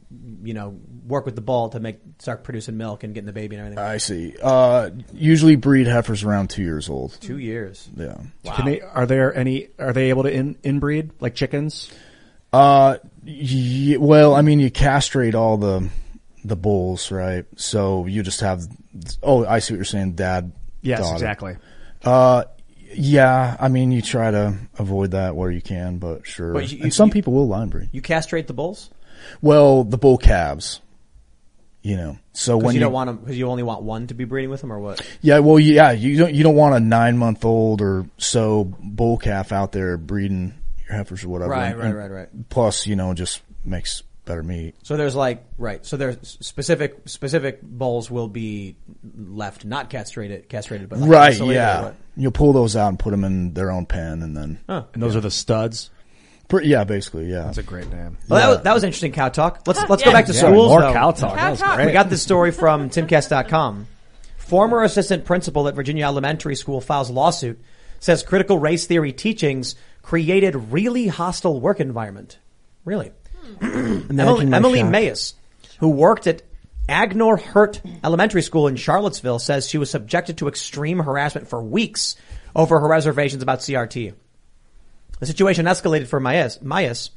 She claims when she accidentally used the word colored instead of people of color during a teaching workshop. Despite apologizing continuously, including immediately after the word was uttered, she says that for months she was harassed and berated by other staff and that the district failed to intervene. One black employee who refused to accept the apology began referring to her as that white racist bee. Wow. You know, I just gotta say, this is a strategy to use. If you work somewhere with any kind of critical race theory stuff, sue them. That's what you got to do. Because if if they're telling you things based on race, like white people, white privilege, or whatever, they're in violation of the EEOC and the Civil Rights Act.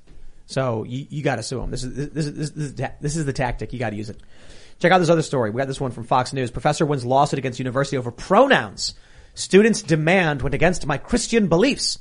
The Ohio professor won $400,000 after suing the university over being forced to use students' preferred pronouns. There it is, my friends. Hmm.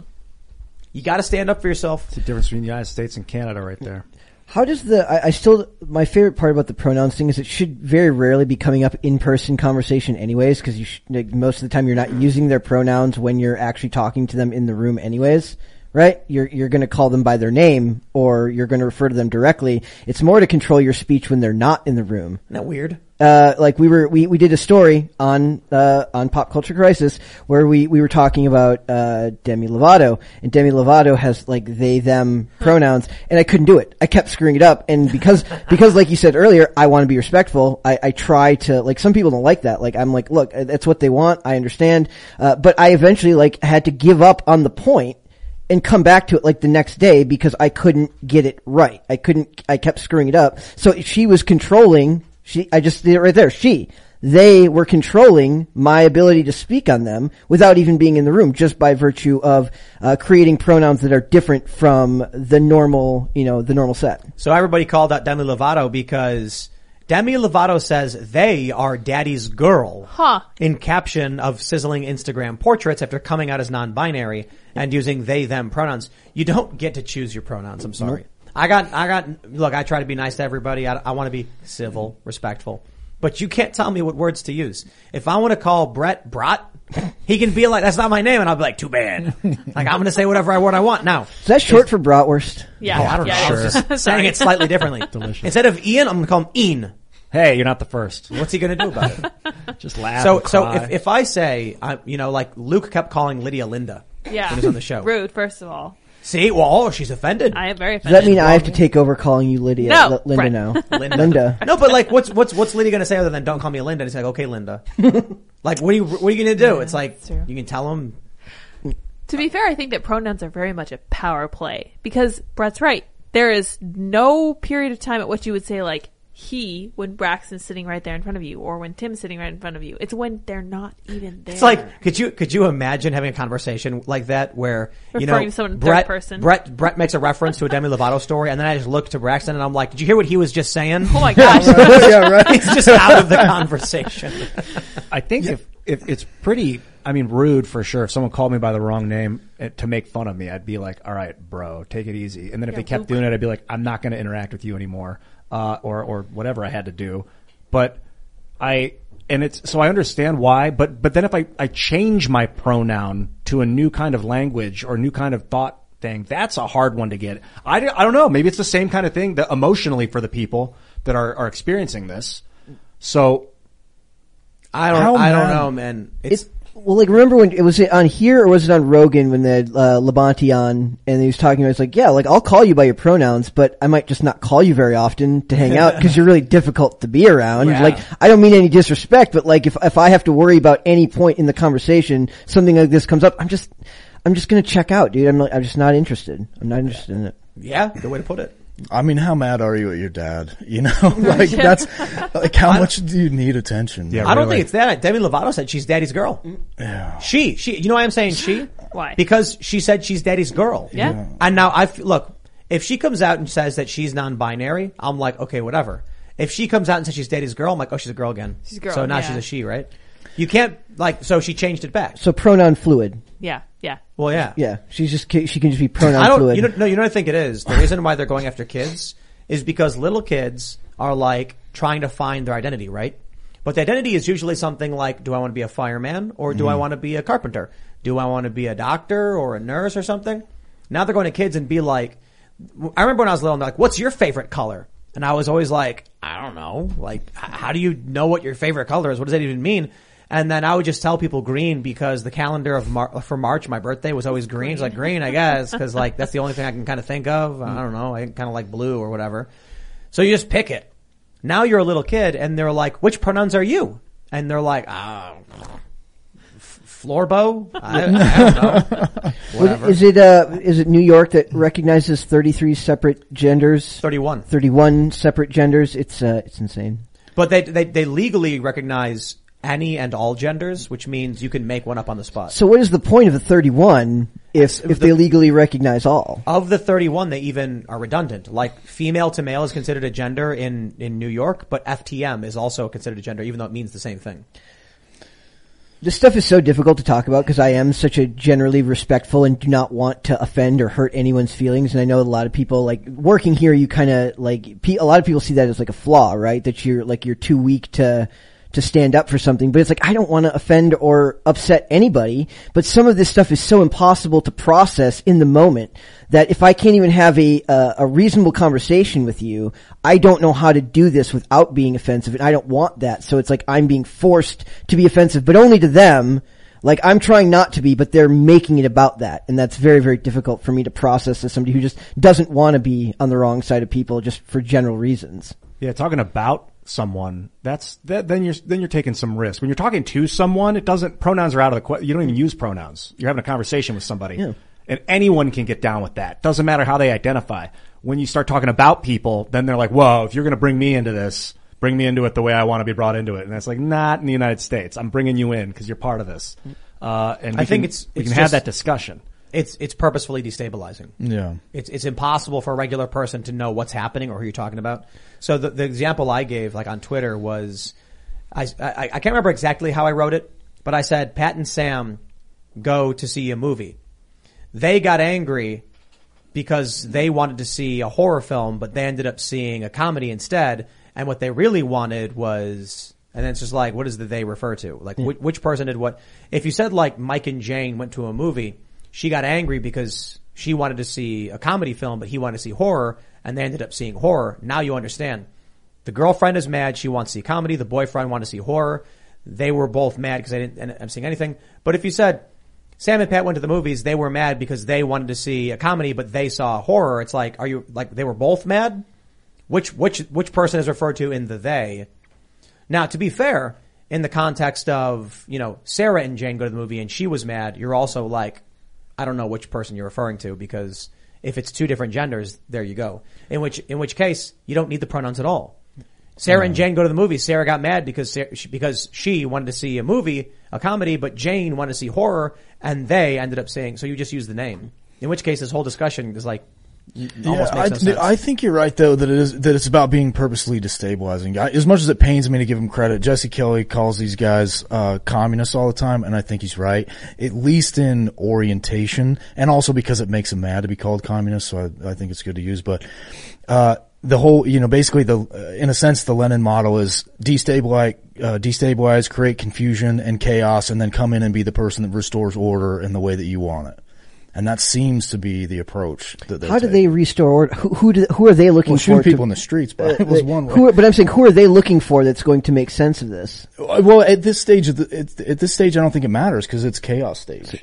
Because these, uh, like a lot of these people who shilled for for Biden, who just like like he doesn't understand the stuff. He doesn't like. I would argue that he doesn't really understand any of the stuff that's going on with that type of with that part of the movement. But it's like you said earlier, you think it's about destabilizing, and we talked about religion, and you said I think like why are, why does it feel like people are coming more uh, around to religion again? It's because they're looking for something solid under their feet. And I'm not religious, but I'm one of those people that's like everything feels so up in the air now that you're just looking for something, anything to hold on to that feels like some semblance of the real world and not this postmodern hell that feels like we're in right now. I mentioned that earlier that in a time when you start to lose faith in reality, you start to look for faith in other places. And I see people reverting to religion of the past or to non-binary degenderism or whatever the heck. I, I looked up, there's a meme going around that says they translated non-binary into Spanish. and there's two ways to translate it. No one is the feminine version and one is the masculine version. no binaria and no binario. Perfect. Wow. Well, so You gotta- let's gotta let's, cancel let's, Spanish. let's talk about the return of religion. I mean, uh, you know, Brett just brought up that things are starting to become more religious. I remember reading about Dave Rubin. He, he, is he, he's he now Christian or he- I believe so, yeah. something like that happened? And I find that interesting because a lot of people ragged on him saying like all of a sudden this guy who they say drifted to the right is now, you know, all of a sudden he's conservative Christian or whatever. And the funny thing is, the opposite kind of happens to me because I've like long talked about how I've believed in God since I was like 18. Like I was grew up Catholic, then kind of drifted away, but then I was a teenager, so I, I you know had this like realization, and now I believe in God, but I don't consider myself like religiously theistic or anything like that. Not following, I don't follow scripture or anything like that. I just think there's a God, and instead I get conservatives calling me an atheist. Mm-hmm. I'm like, why? What is that all about? I don't know. Weird. But I, I do think it's interesting. Um, so I want, just wanted to dig in on why you guys think religion is, is making a comeback. Uh, fundamentally, everyone is misor- um, disoriented or misoriented and as rudderless and unmoored. And we're all feeling it. It's the you know the chaos is it's palpable you know and we feel it in our own lives every day. And so everyone's looking for a rudder. The rest like we're just adrift in the ocean right now and we're looking for something to stick in the waves and try to get back to shore. Uh, religion has worked for a long time. You know christianity is what 2000 years old? Judaism's what 5000 years old or something that's pretty firm, solid footing. So I think it, you know, people are looking that way because it's worked. I mean, look at like P- the Peterson phenomena. Like, like he would, he would talk, about, you know, uh, I've, I've heard Peterson? him. Yeah, Jordan Peterson. Thank you. I've heard him like be joke, jokingly referred to as like the guy who speaks to kids who didn't have dads. I mean, maybe there's some truth to that, but I think really like he was speaking to a generation that was, uh, sort of broken up by new atheism. You know, like these, these Christian, these younger Christian kids or Jewish kids or whatever that fell in love with Dawkins and Hitchens and Harris and these kind of guys because they were charismatic and really they're attacking the argument level of like a, a, a, teenager or whatever. But they, you know, if you don't know, if you're not, you know, well steeped or versed in your faith, then it's kind of easy to get, you know, swayed by someone who's as charismatic as Hitchens. So that went on for, you know, a decade or whatever. And then these, the, these people that had went through that were looking at the society around them and the chaos and disaster that it had become. And Peterson steps up and in, and in many ways is kind of like the anti-new atheist He's like making similar arguments, but on the opposite end. And then those same kids, like I remember Peterson talking about a bunch of atheists showing up at his at his things and asking him about God. And so, I just think that we're looking for. Uh, collectively, we're looking for some solid footing, and religion has persisted. So scientific uh, method kind of turns me off. I know there's real value to the scientific method. It's fantastic for building machines and stuff, but placebo effect is real. No one knows why. They just know it's somewhat effective in studies and trials. That's not scientific method can't explain it. So that's not a perfect system. And so I look out, I look elsewhere. What else is there? Quantum physics is fascinating. Religions are fascinating. God is fascinating. But to jump on one seems like a a, a preemptive mistake. So at least that's where I'm at right now. Yeah, I, I somewhat agree. I do think the scientific method can eventually understand why the placebo effect happens. I think we just haven't yet. Because if you're going to keep doing testing, you figure out what you know, what's going on in the brain or in the body. But uh, I somewhat agree, you know, picking one religion. That's why I, I consider myself non-theistic in a sense. I don't follow any scripture or whatever, but I do believe, you know, God exists. And it's, it's because there, I've met too many people who are like, I know for sure, and here's why, let me explain it to you. And I'm like, man, you really are convinced, you know a whole lot, you've asked a lot of deep philosophical questions. And here's another guy who says you're wrong who's also very learned, has, you know, so I'm like, I don't know. I think the one thing I can agree on is that there's something bigger and greater than all of us, but I don't know if like, maybe, maybe the reality is everybody's looking through the, a small lens at the bigger picture at the same thing. And, you know, they're looking through it and they see, imagine you're look, this big mansion. I always use an example as a ballroom inside with tons of people and they're all dancing. And, and you, you look through the keyhole and they're like, what do you see? What's inside? And you're like, there's a big woman with a big dress. Then 10 feet down is a guy looking through the same keyhole and he's like, he sees a guy wearing a tuxedo. No, it's not. It's a guy wearing a tuxedo. And they both started arguing like, oh, no, no, no, I, I, am seeing this. He's like, he's, he's crazy. Look. And everyone's like, I can see the lady. He's making it up. Depending on where you're coming from, you see something different. But the reality is the bigger picture on the inside is everybody's getting little pieces of it, you know? You think there's an objective reality? Yeah, I do. How would Yeah. you how would you define it? yeah, well, that's, Okay, Ian. I mean, Just go to the seriously though, that's I'm so glad he asked you that question and not yeah, me. yeah, yeah, yeah. I, well, I mean, you, oh, Descartes makes me so angry. Um, uh, yeah, I mean, I, I see your point. Uh, I, I think that it's, you have to live in the real world at some point, and for me, it's like uh, that. That's the table. And let's say I went outside and closed my eyes, and I, I didn't even know. I had no idea you were there. It was it was in the dark. Okay, you knew I was there, but I had no idea that you were there. And you threw a snowball and hit me in the side of the face. There is no chance that I could deny the existence of that snowball that I did not know existed before it struck my face. So, like, obviously we react with the material world, you know, and I do think it's, it's provable. It's just that it's, you have to set up such bizarre experiments to get there that it's, you get in circles. That, this is why people often argue about what objective and subjective is. And it's like, you know, you've got the brain in the vat thought experiment. Maybe your brain's in a tube and they're poking it with electrodes. Maybe we're all in the matrix. Maybe you at home are the only real person and everyone else is just some kind of video game NPC. Who knows? How do you define objective reality? It's, it's the external things that have a tendency towards being true is the easiest way I can think of it. Like, if I throw a rock at a standard house window, the, the window will, will break. Or maybe you'll miss, but we can basically predict what's gonna happen. Physics. Physics is the most objective reality I can figure at this point. Sort of. Hmm. So the challenge is some windows are bulletproof. And so you can be like, I can prove to you objective reality, the window will break and you throw it and then it bounces off the window and you're like, okay, I was wrong about that. Well, it doesn't disprove object- objective reality. It just means there's such nuance and subtleties to most things that defining reality and uh, like defining objective reality is, is difficult because everyone has a subjective perspective. I suppose you just look for the things that everyone agrees upon as being true, which is why we had the argument before about universal uh, objective morality, to which I believe there is one, and it's because when we- we were talking to Jeremy uh, uh, Boreing and Michael Knowles, and they were saying, you know, essentially, what's the point of a planet without humans? It's because we are human. We live within a human experience, and the human experience is our existence.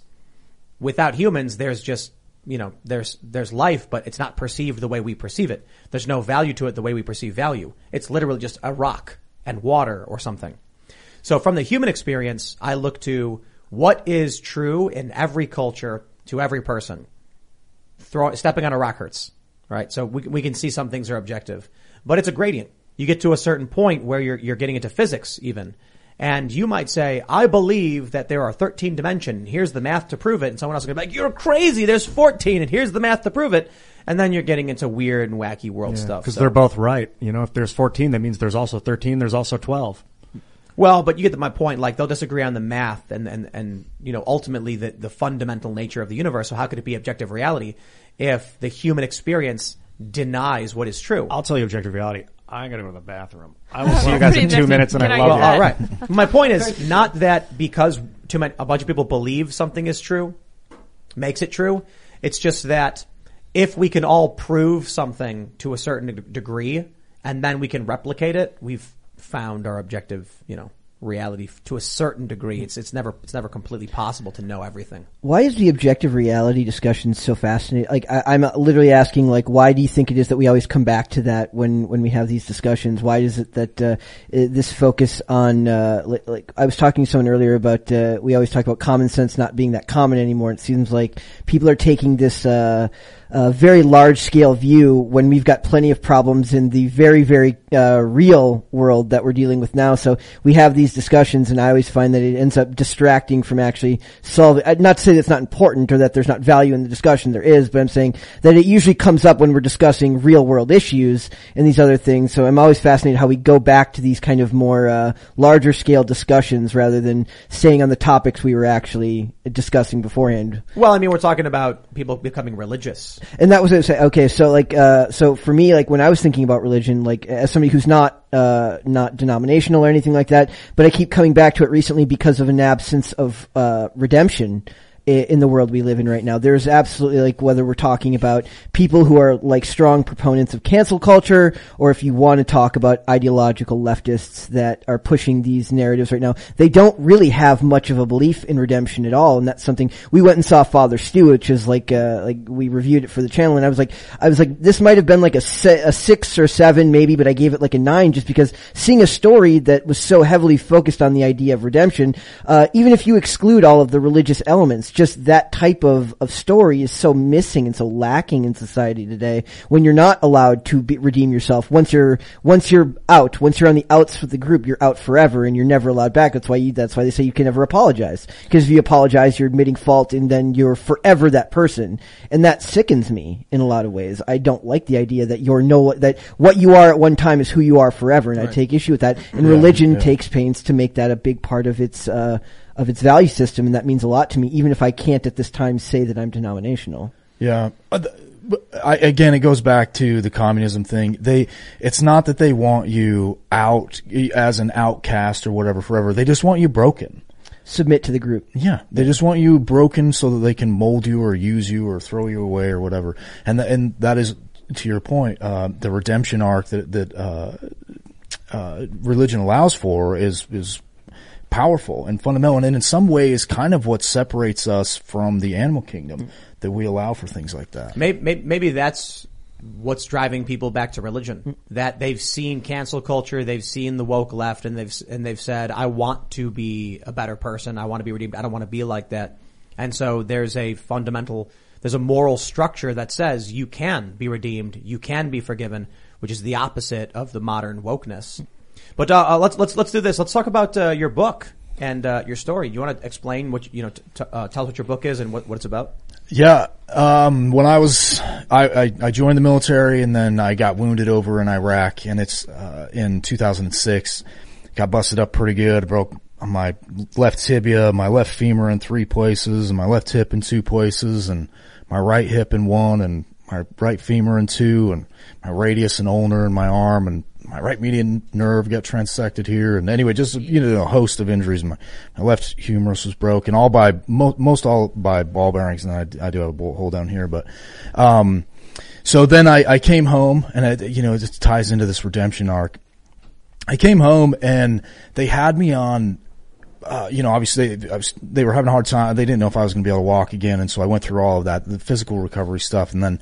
Um, I got to a civilian doctor out, got out of a, the military hospital to a civilian doctor and he went through the pain medication that I was on and he was like, Braxton, I have women, old women dying of cancer that are on way less than half of the amount of pain medication that you're on.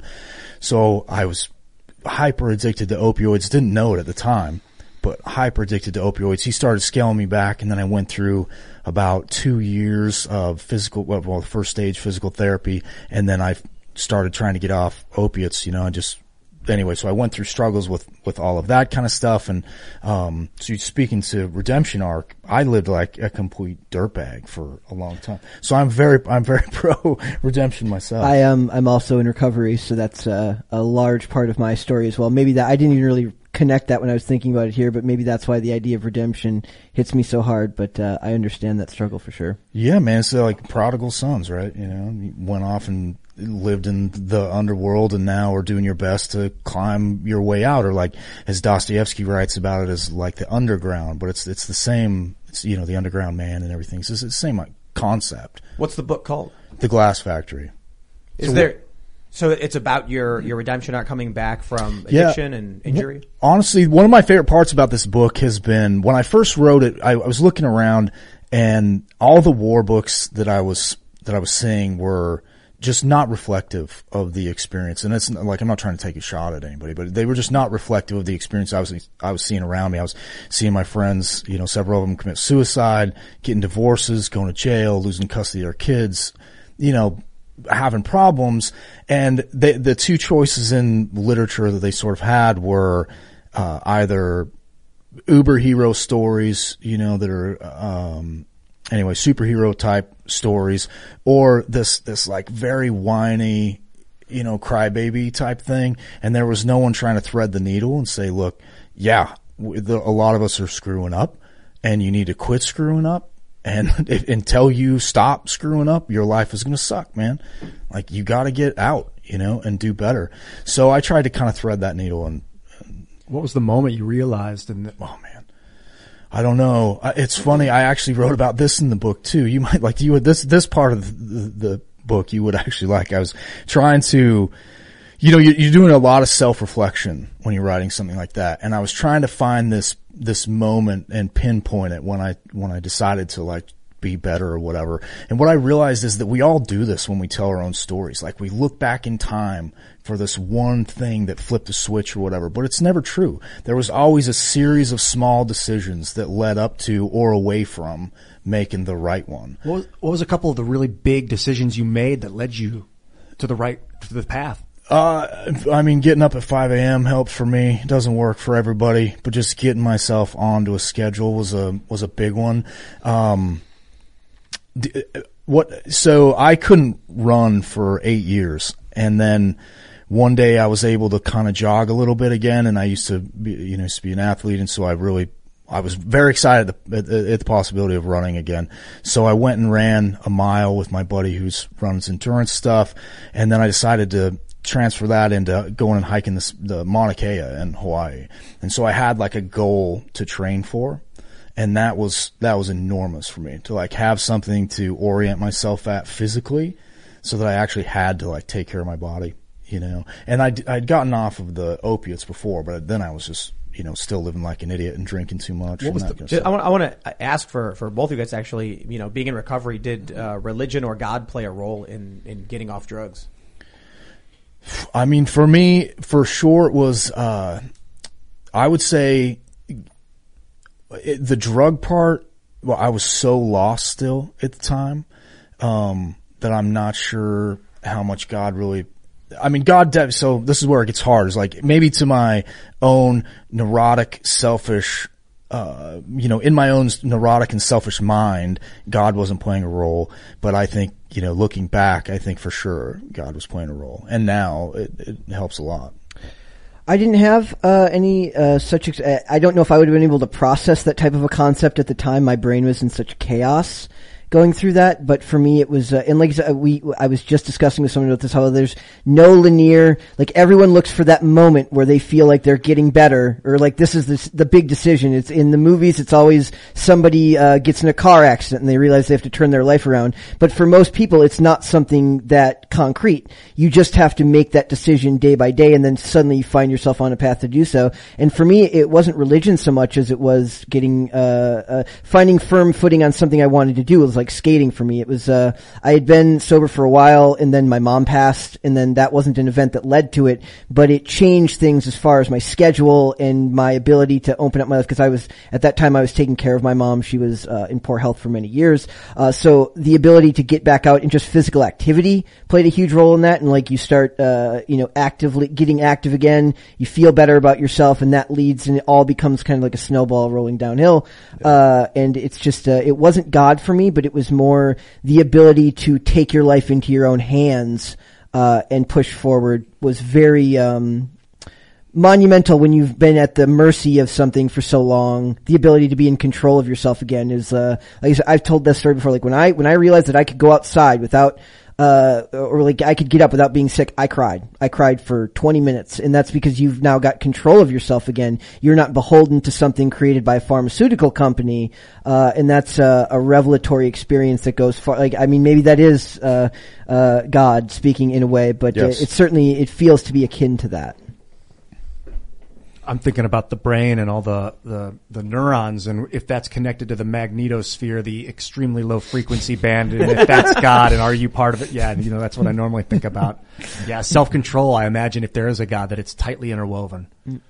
I just wonder, because I, I hear a lot of stories that, you know, a religious experience or something was like force pulling people. I, I tell this story about this guy I knew who's, you know, who's on drugs and then he had a profound experience where a voice told him to get his life together and it mm. made him very religious.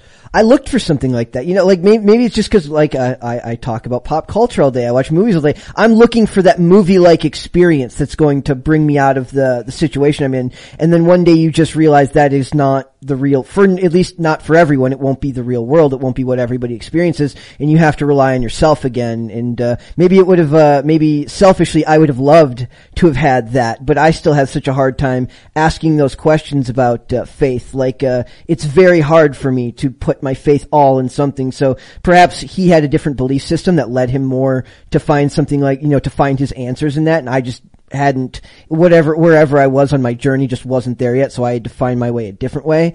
But it's like that's that movie type way you always imagine somebody pulling you back um, from the brink, and that's just that wasn't my experience. But I almost would have loved to have had that. It feels like that would have uh, that would have been benefit. I think at the root of every addict, is, fundamentally, is ingratitude for being. You know, it's like just being angry at being. So if you try to cultivate gratitude in your life and, yes. and, uh, you know, take yourself and, and, however you want to think about this bone sack that you occupy, uh, take start to take that seriously, then a lot of your other problems will sort themselves out uh, we I talk about gratitude as a superpower, the ability to show gratitude for uh, at a ter- at a certain point. I'm in a very cheap apartment. I'm working. Uh, I'm barely making enough money to get by, but I'm skating every day and I'm doing what I love. And if I can go out every day, walk to get around, do what I need to do, uh, do something that I love while having a job, paying my bills, and if I can be extremely grateful for that, that is uh, something that I feel like I feel bad for people that can't find the gratitude you know, like I almost feel like they're missing out on the ability to to feel that uh, that emotion. What's the best way to find gratitude through pain? Uh, for me, uh, I, I, don't know if I find it through pain. I find it through getting through the pain and finding yourself on the other side of it, and that's uh, the ability to handle it without help, um, or like without uh, the ability to find yourself through it and still be okay. Not without help, but like the ability to you know to suffer through it achieve, uh, you know, get out on the other side and find out that you're still okay and you can still go on. There's gratitude in that for me.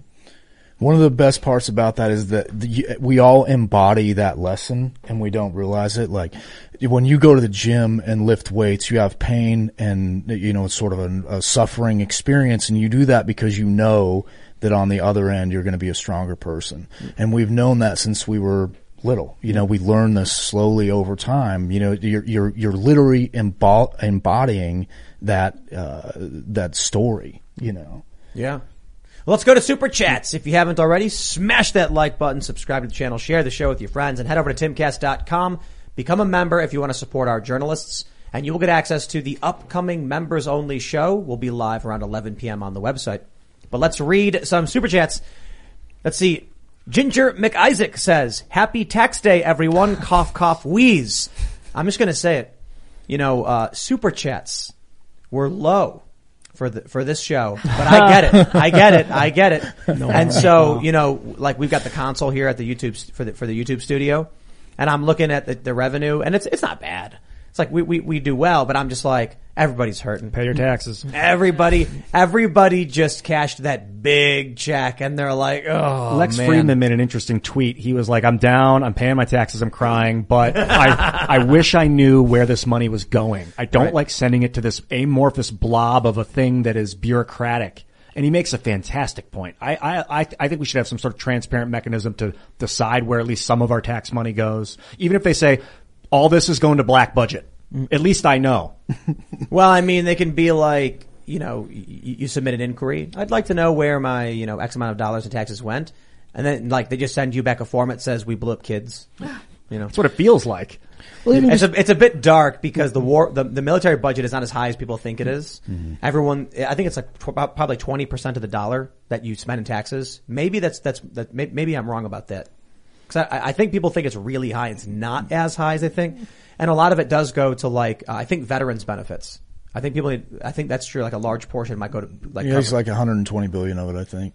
Yeah. Yeah, I think the the majority of the bu- the budget is uh, social programs. I'm, I'm yeah. nearly positive. Do you guys know how much, t- what the tax revenue is for the year, or like what it was last year? Google it. Yeah, and then we'll, we'll, read some super chats while you Google it. Thank you. I want to know who's going to. Sorry, I, I just want to know who's going to click the gender training, you know, or diversity training when they're filling out their tax form. Ah. If you know, if we go under Ian's system, oh, like yeah. how many people are really going to click? Yeah, let's fund more of this. You know, exactly. It would be interesting. Yeah, yeah, it would be gone. People are going to be like, I don't know. It would be like healthcare and everyone would click yes. Yeah. And then it would be like war, no. and then it would be like gender studies, no. It looks like in Roads, 20, yes. 2021 they expected, in October they had expected to, estimates were 3.8 trillion. You said 180 billion go to, Okay, uh, that's not that much. 3.8 Can you look at, can you look at the breakdown for where it goes? Yeah. I think it's 120 billion to the VA, but I could be getting that number wrong. Let's read some more. We got Deli who says, Tim, Felix Rex, aka Black Pigeon Speaks, is currently in the U.S. I beg you not to let the opportunity pass without getting him on Timcast IRL. Would be a great conversation, especially around geopolitics. I don't think we can because I don't believe that he shows his face much on camera. I haven't caught up with him lately. I do th- I do think he did a face reveal, but I don't think he would be comfortable with coming on and giving an interview. But we got a chicken mask downstairs. You could wear like one of the masks. We get a horse head. Yeah, and we could put you know put a mic into the. All right, user not available says Tim, you're looking good. Thank you. I like the haircut. Also, Ian looks like the teacher from Beavis and Butthead in a, in a good way. Put a pic of him next to Ian. Thank you. Should we get the teacher and we'll put it on the Definitely. looks like the teacher. Yeah. All right. I mean, and kind of acts like him too. Yeah, that guy's so funny. what was his name? I don't. Let's find out. All right. Joe Harshbarger says, Peter Doocy, why do you still recommend masks? Psaki, for God's sake, Peter, I'm a press secretary, not a doctor. Aha. Ah. Star Trek. All right. I got the name. It's David Van Driessen. Van Driessen. a hippie teacher at Highland High School. Yeah. Did you see the uh, Did you see the article I put in? Uh, uh, I sent the other day about the person who said they'd only come back for DS9 if it was about social justice. Oh, jeez. Who Uh, said that? Uh, one of the one of the actresses from the show. I saw uh, I saw a really interesting post earlier that said it was it was breaking down how people's lives were like in the United States completely revolving around Christianity, whether they realize it or not, even atheists. And one of the funny points was that your your favorite exclamation is a call to your Lord and Savior. Huh. People literally will yell Jesus when they're shocked by something. Do you not realize that? I mean, people people really don't think about it. We see these videos of people yelling Allahu Akbar mm-hmm. when like a bomb goes off, and people are like, "What is it? What is it?" They're like, it's like they're they're saying, "Oh my God." That's literally like probably the best translation. They're like it means God is great. Like yeah, but the probably the emotion is, "Oh my God," and so some I, I just said "Jeez," which is just derivative of Jesus. Yep.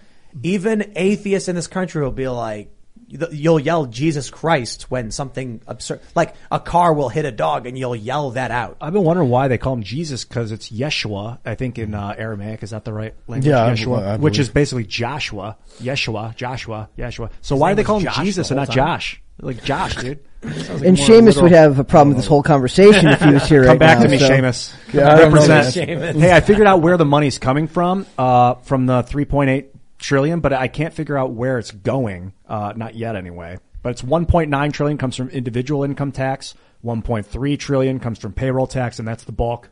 Wow. Just 284 billion came from corporate income Let- tax. On, on, on this tax day, this auspicious of holidays, let me just say that um, they tax you on the money you earn. They tax you when you spend it. You have to pay a tax for simply owning a house. They tax you on the car you purchase. They tax you on the gas you put in it. They tax you on not just the food you buy, but specific items get extra taxes. They tax everything. I think people don't understand this, that it's like for the average person, what is it, like 50 to 55% of your income goes to taxes? Because they look at income tax and they're like, that's my taxes, but they don't realize you bought a cheeseburger, Huh. a portion goes to the government. You bought a house, now you gotta pay the government every, you gotta pay government rent. The other thing too is that payroll tax. Ooh, that's brutal. That means you and your employer are sp- splitting, I think it's 15%.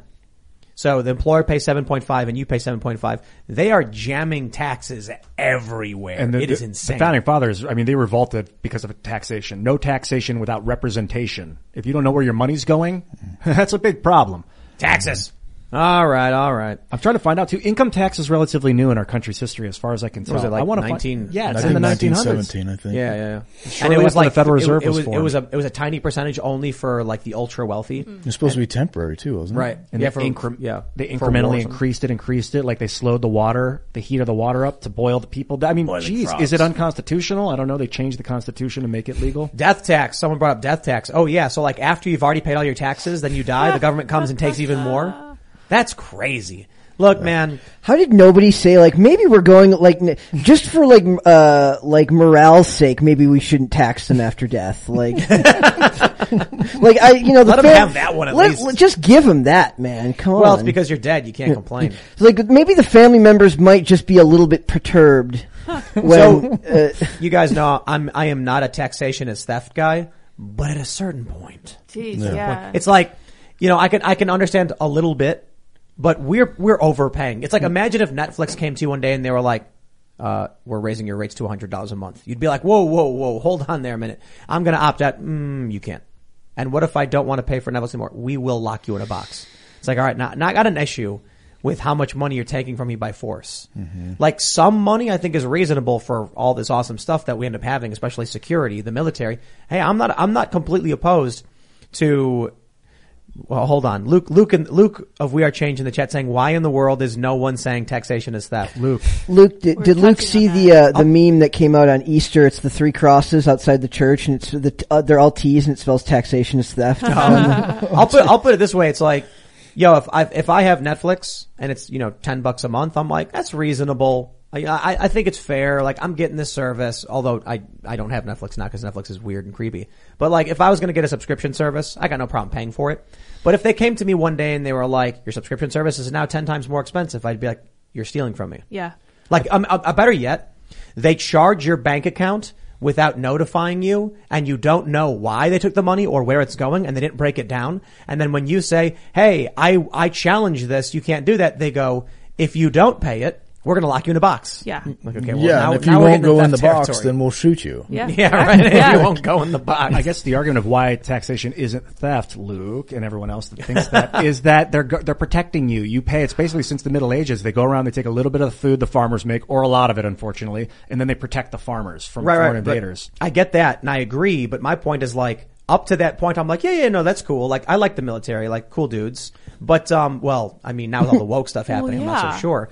But but when if like someone came to me and said, hey, it's a hundred bucks a month for the security that we're going to be providing because we're all pitching in, I'd be like, that's cool. If one day that guy showed up to my house and and like smashed a flower pot and says, you got to give me more money if you want to be safe, I'd be like, I don't think you're protecting me anymore. So it's just a protection racket. It's Right. just- yeah. It is. Well, you, you have to guys- give them the money in an envelope, and Well, you guys don't like the fact that they're using this money to pay for foreign wars. I don't like the fact that they're using this money to pay for stuff that I don't agree with. I'm pro-life. They're using it to fund abortions. What Yeah. gives? This is my money that they're taking from me to do this kind of stuff. I don't know. No, it should. It's like- you're right. It should be decided from the ground up. Exactly. There's a guy and he's like, so uh, your monthly bill for your road subscription includes a surcharge for killing babies, for Yeah. blowing up babies overseas, overseas, for This making is- the weapons that kill the babies. this And is you're the like, drone wait, tax. This Yeah. is the drone tax here. It's like uh, all I wanted was police and a fire department, and they're like, "Oh yeah, yeah, but we got all these fees we got to add on." And then you're like,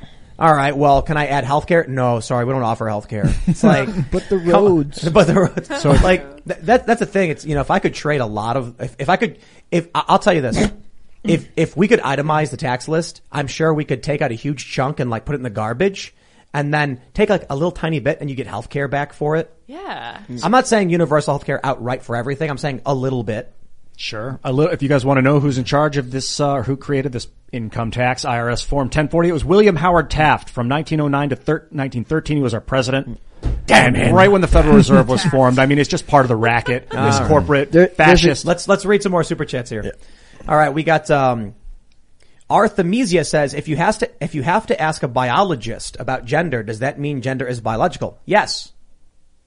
And if you have to ask a Jen Psaki about masks, does that and she's not a doctor, does that mean masks are an issue for a doctor? Yes. Good point. Adrian Contreras says, I cannot compete with the majesty of your beard, sir. I will shave mine in disgrace. All right. Invisible Bud, sa- uh, uh, Invisible Dud says, Matt Walsh in an alternate reality, quote, what is a man? Answer, this guy's beard. I really like your beard, man. That's a hit. Oh my word. All right. Jonathan Munoz says, look up an old whitest kid you know sketch, Bike Up the A. It is a great sketch that portrays reality now where you can't have an opinion on something unless you are an expert. Oh, really? That's, that's I love funny. whitest kids you know. Yeah, I'll check that out. All right. TNHP podcast says, Tim, if you're all right with this question, has anyone on your team besides yourself received death threats? And if they're comfortable with explaining? I don't know. I don't, know. I don't think, so. so, yeah. I think it's just me. Yeah.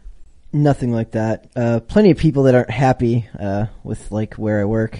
Uh, people who just you know I've been, Ah, yeah. take it. I've, I've been making YouTube videos since tw- 2006, and yeah, you get the most stupid comments and, and messages from people if you're putting your face on the internet and speaking. It's just part and parcel to the entertainment industry. That's why Paramount Pictures has giant walls surrounding their their work environment because people will come knock. Even if it's not like a death threat, people coming and mobbing you to say hello is also a sort of threat to your ability to move around. So you need to protect your environment. It's a new genre of art, man. It's we got to take care of ourselves. And it's, it's not just that. It's, you know, people think whenever, whenever something comes up, they're like, those leftists. And I'm like, I gotta be honest, it's probably just a guy who thinks that I invented the piano and that I'm hoarding ivory to take over Mount, you, you know, Bigfoot. And so he's the only one who can save the world from the, the pending Sasquatch invasion by stopping me. Like just nonsense, like crazy people. That sounds amazing. Yeah, Th- sounds- that whole pitch was just. I own that IP, not Bigfoot, the invasion, Yes. pianos. I own it. The ivory, mm-hmm. yeah. Yeah, actually, someone should make that. That'd be great. Play us out, Bigfoot. Bigfoot's not real. Oh. All right. You to think. David Fitzsimmons says, missed last show live, so I want to say that, say Daryl Davis is the sun and hate speech laws are the wind in the parable to make a man disrobe his coat. I'm not sure what that parable is. What is that one? So the sun warms people and makes them shed their shields, whereas the wind makes people tighten up and hate. Oh, I see, I see, I doing. see.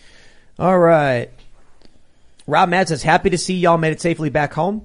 Also, please get Randall Carlson on. Would love to, would love a chill podcast for once. And you should look up Tim Pool loses it and attacks a guest by Ping Trip. I don't know what that is. What is that? I, lose it and attacks a guest. Is that like a funny edit where I fight somebody? I agree with Randall Carlson. He's a geologist. He's been studying the flood theory from 13,000 years ago at the end of the Oh, Younger cool. Dryas. Oh, cool. Be a great Friday guest. Conti says, Tim, have you seen airline ticket prices? Was looking up for my family of four and the ticket costs 36,000 plus. What? 36. Whoa. I mean, we, we've, yeah, ticket prices are a lot. But we'll see, we'll see how things go. I, I think that, um, the economy is, go- is, is going to continue to implode. Housing prices, I don't think will come down. I'm not a financial expert. I'm not an economist. but just based on a lot of stuff that I've seen, I think, I think houses aren't going to come down because the cost, material costs are way too high. So they probably can come down a bit, but not as much as people are expecting. There's going to be a crash. I don't know, man. Try try building a house right now. See how see how expensive it is. I wonder if it gets to a point where somebody owns so many houses and they can't sell any of them because no one has the money or can afford it, and then the houses start to rot. So they're like, we No. need to drop the prices and get these things out, otherwise we're just losing money. But you're saying they might demolish it for the no, no, resources. no, no, no. In in Ukraine, the cost of a house or like a, a studio will be three hundred thousand dollars, and a Ukrainian earns something like four hundred dollars per month. So they can never buy it. What do they do? All the oligarchs that own the property rent it out.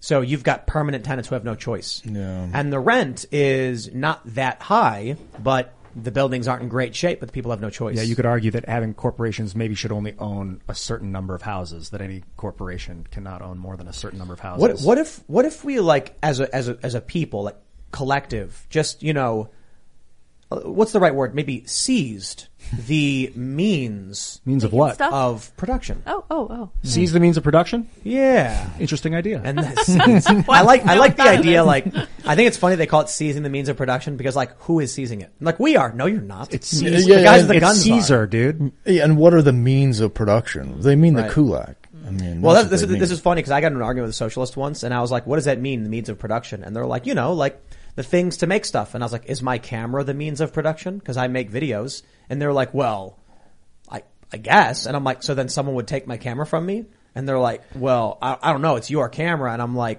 "What are you talking about?" Then they get into the private property versus personal property Oh, it's discussion. ridiculous. Jeez. Nonsense. And what about the stuff that's in your mind? You know, Mm. because that's part of the means of production. We will take your brains. With neural net coming. Yeah. They're, Yeah. they're, they're zombies. All right. Wandering Mage says, what do you think of the belief that we need a complete societal collapse to fix our corruption and other societal ills that there's no cultural change we can make to fix our society in the long term? I hear this view a lot. Uh, well, I don't completely disagree. I think that um, we as a society have become particularly addicted, and there's a lot of I don't know. There's a lot of stuff that's ingrained that is bad.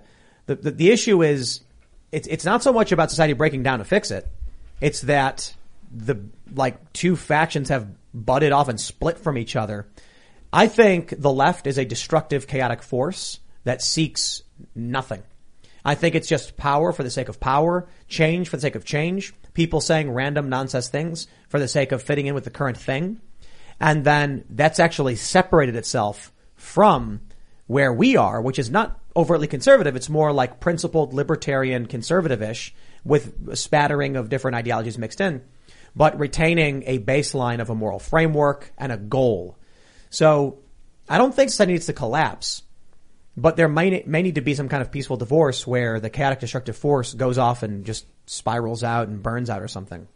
I mean, you don't want to collapse. I can tell you that. I saw Oh, a yeah. collapse in Iraq. It is not good. Hmm. I mean, it is. People don't get it. It yeah, it is ugly, very ugly. It, like a collapse means finding your uncle in a dump, you know, hmm. And your kid in a ditch. I mean, that's what collapse means. We, I mean, look, it, it collapse could mean if you're out in the middle of nowhere and you've got a farm, waking up one day to a bunch of hipsters running off with your chickens because roving bands of urbans who don't, uh, urban liberal types who don't know how to survive are just ransacking. Also, fire. I mean, geez, have we under undervalued the danger of fire and what people can do to a city if they want to light it on fire? Yeah. That's Yep. that's collapse. You don't want that. Yeah. You Well- saw it. You saw it. Oh yeah, I'm, I- I'm agreeing with you for sure. Yep, I, I saw a meme one time. By the way, I got to bring this up, and it said, uh, "Who would win, a cow and a lantern, or the entire city of Chicago?" yep. My favorite meme. Mrs. Wow, that's O'Leary, the right? Chicago fire. Yeah, It was Mrs. so. I think O'Leary's that's who it cow. Yeah. I think that's an ur- like a apocryphal, Probably. but that's a good story. Tim, you're ruining my. What meme. is the exact story? Mrs. O'Leary's. Yes, Mrs. O'Leary's cow. Uh, the Kicked Great up- Chicago Fire. It was Burned the 1901. whole Is that what city. you're- Yeah, she was like milking it or something, right? And kicked the lantern out of her hand. Yeah. You know, most a lot of people on Earth that don't have electricity still burn kerosene. It's so dangerous. Not only oh, they breathe it in, but it's a fire hazard. I mean, it's a lot of people. Wow. All right. Just some guy says, Tim, I was halfway to tears by the end of your conversation with Michael and Jeremy in the best way. Can't describe it. Maybe I needed to hear that conversation and felt God. Thank you. Great P.S. Jean-Luc Bacard for a silky rooster. That's pretty good. That was that was a really fun conversation we had with Jeremy and uh, Jeremy Boreing and Michael Knowles of the Daily Wire, ask, asking these questions about philosophy, like and ethics. If you if you, there's a raging river, and there's your dog or a stranger, who would you save if you could only save one? The And it- stranger. the stranger. Yeah. The, the, the, the interesting question that the reason that came up is that it used to be that Americans always would say the stranger, but now they say their dog. And I'm wondering That if that's mental scares me illness. I asked the question. No one really could answer that, but is it a form of mental illness that people would protect their pets over a stranger? Yeah, pro- yeah, I, I, yes, it's it's Mm. definitely mental illness, and it's just it's also just reflective of how much we hate each other. Yep. You know, I, I think I think maybe I would describe it as a natural aberration, in that I don't think you're ill because you love your pet and you want to mm. save what you care about. There's also a point that humans and dogs survived together, mm. so there's an element of survival in, in attachment to a dog. The issue is that we've come to a point where, in this case, the dog is probably a toy poodle, which is not going to help you survive at all.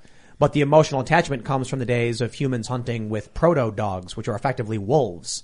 Now, wanting to save your proto dog or your your your German Horse Shepherd or something, yeah. Well, it's like that dog is helping you hunt, sniffing things out. You're surviving. Without it, you could be in trouble. So you need your dog.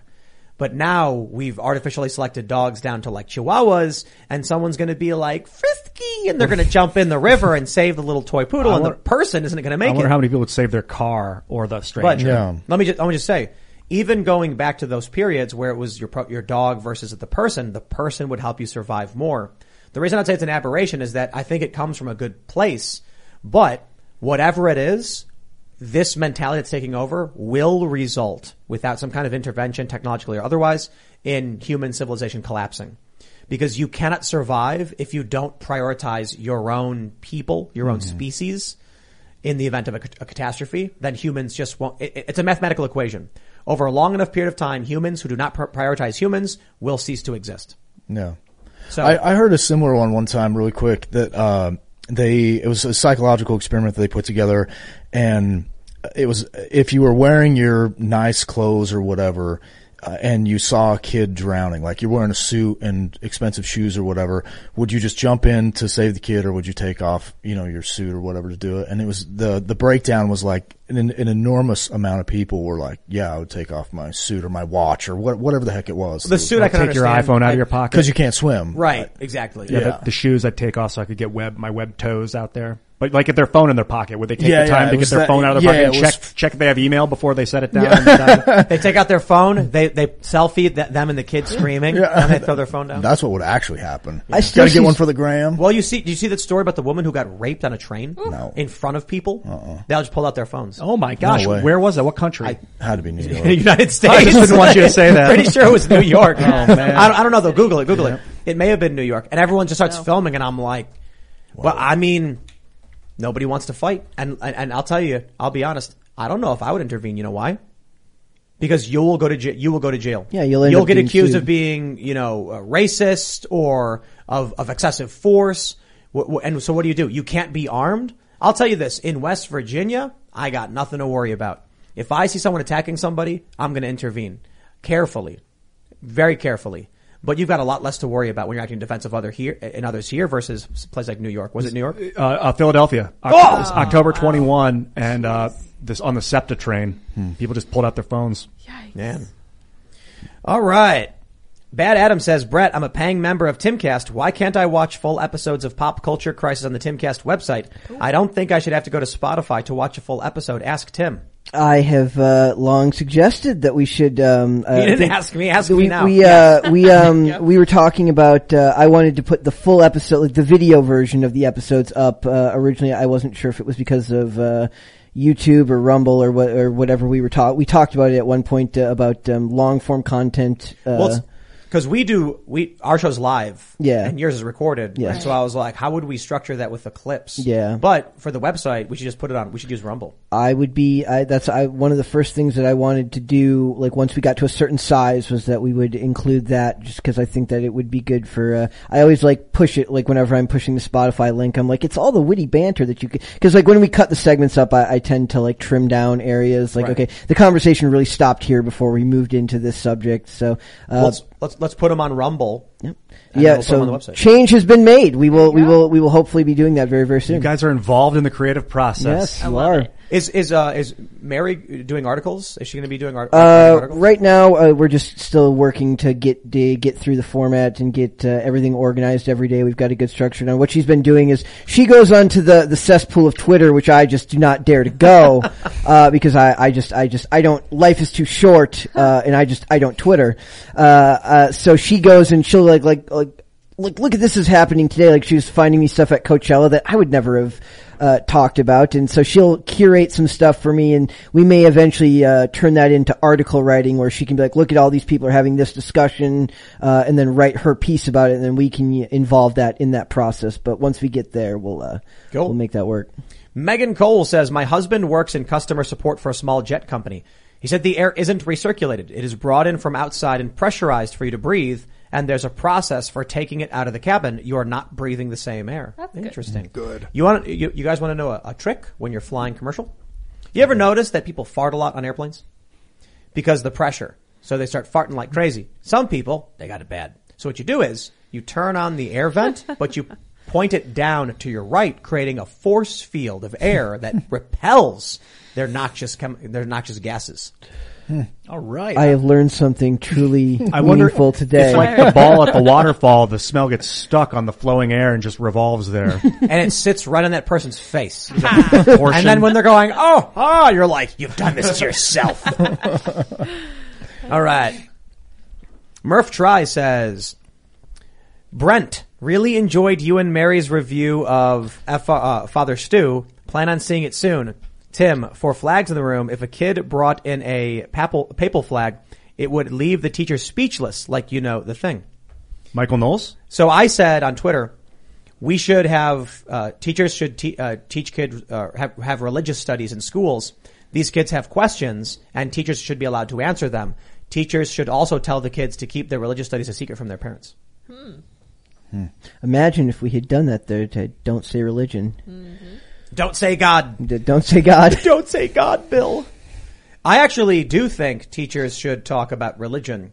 Um, and the funny thing is, the response I got when I tweeted that was they were like, you know, trans people are real and you can't talk about fake things. And I was like, when did I say anything about trans people? When did I anything say anything about a specific religion? When did I say the teachers would tell these kids the religions were true? Quite literally, I think of a kid's like, someone told me there's God, it's like, oh yeah, well, we should talk about religions of the world. Why wouldn't you teach kids about various religions? And then if, if one kid's like, wow, that religion's interesting, it's like, well, you can go talk to your parents about it. You know, but like basic understanding of that, I see no issue with. And that's where they get you on the, uh, um, on the, the, the LGBTQ stuff is they're trying to pretend like I'm just trying to let them know that people love each other, but then you see the books they're pushing through and you see like the things they're telling kids and you're like, ah, that's, that's, it's entirely different. Telling a kid that there is something bigger than all of us, that's hard for me to explain because I'm not a priest, but definitely talk to your parents about it. why there are people all over the world who do these things is very different from like human sexuality. But even still, the point was more facetious. Like, if you're gonna ban this, you know, if the prog- if the progressive parent comes into the school and says, "Why are you teaching religion in your school?" You say, "I don't know. I'm not a priest." Yeah, there you go. Perfect. there you go. All right, let's grab a couple more here. Mr. Big Bird says Yeshua was transliterated. There was no yeah, so it became Ia, Shua. Uh, oh, I'm sorry, Shua was a feminine name suff- suffix, so it became sus. The I later turned into J, and the pronunciation shifted. I remember the first time when I was a little kid, I saw someone named Jesus. And I was like, oh. I, I didn't understand. I was like really young. Yeah. And I was like, what, is, did your parents name you Jesus? And he's like, my name's Jesus. And I was like, does, does that mean Jesus? Yeah, yes. I'm like, oh, cool. it's like Joshua. Yeah. All right, let's see what we got here. Last one. Jeremy Lewis says, Brooklyn Democratic Party leaders are trying to prevent, uh, prevent rep your black candidates from serving on the Dem County Committee. What is it? Your block? Rep your block candidates. Oh, sorry.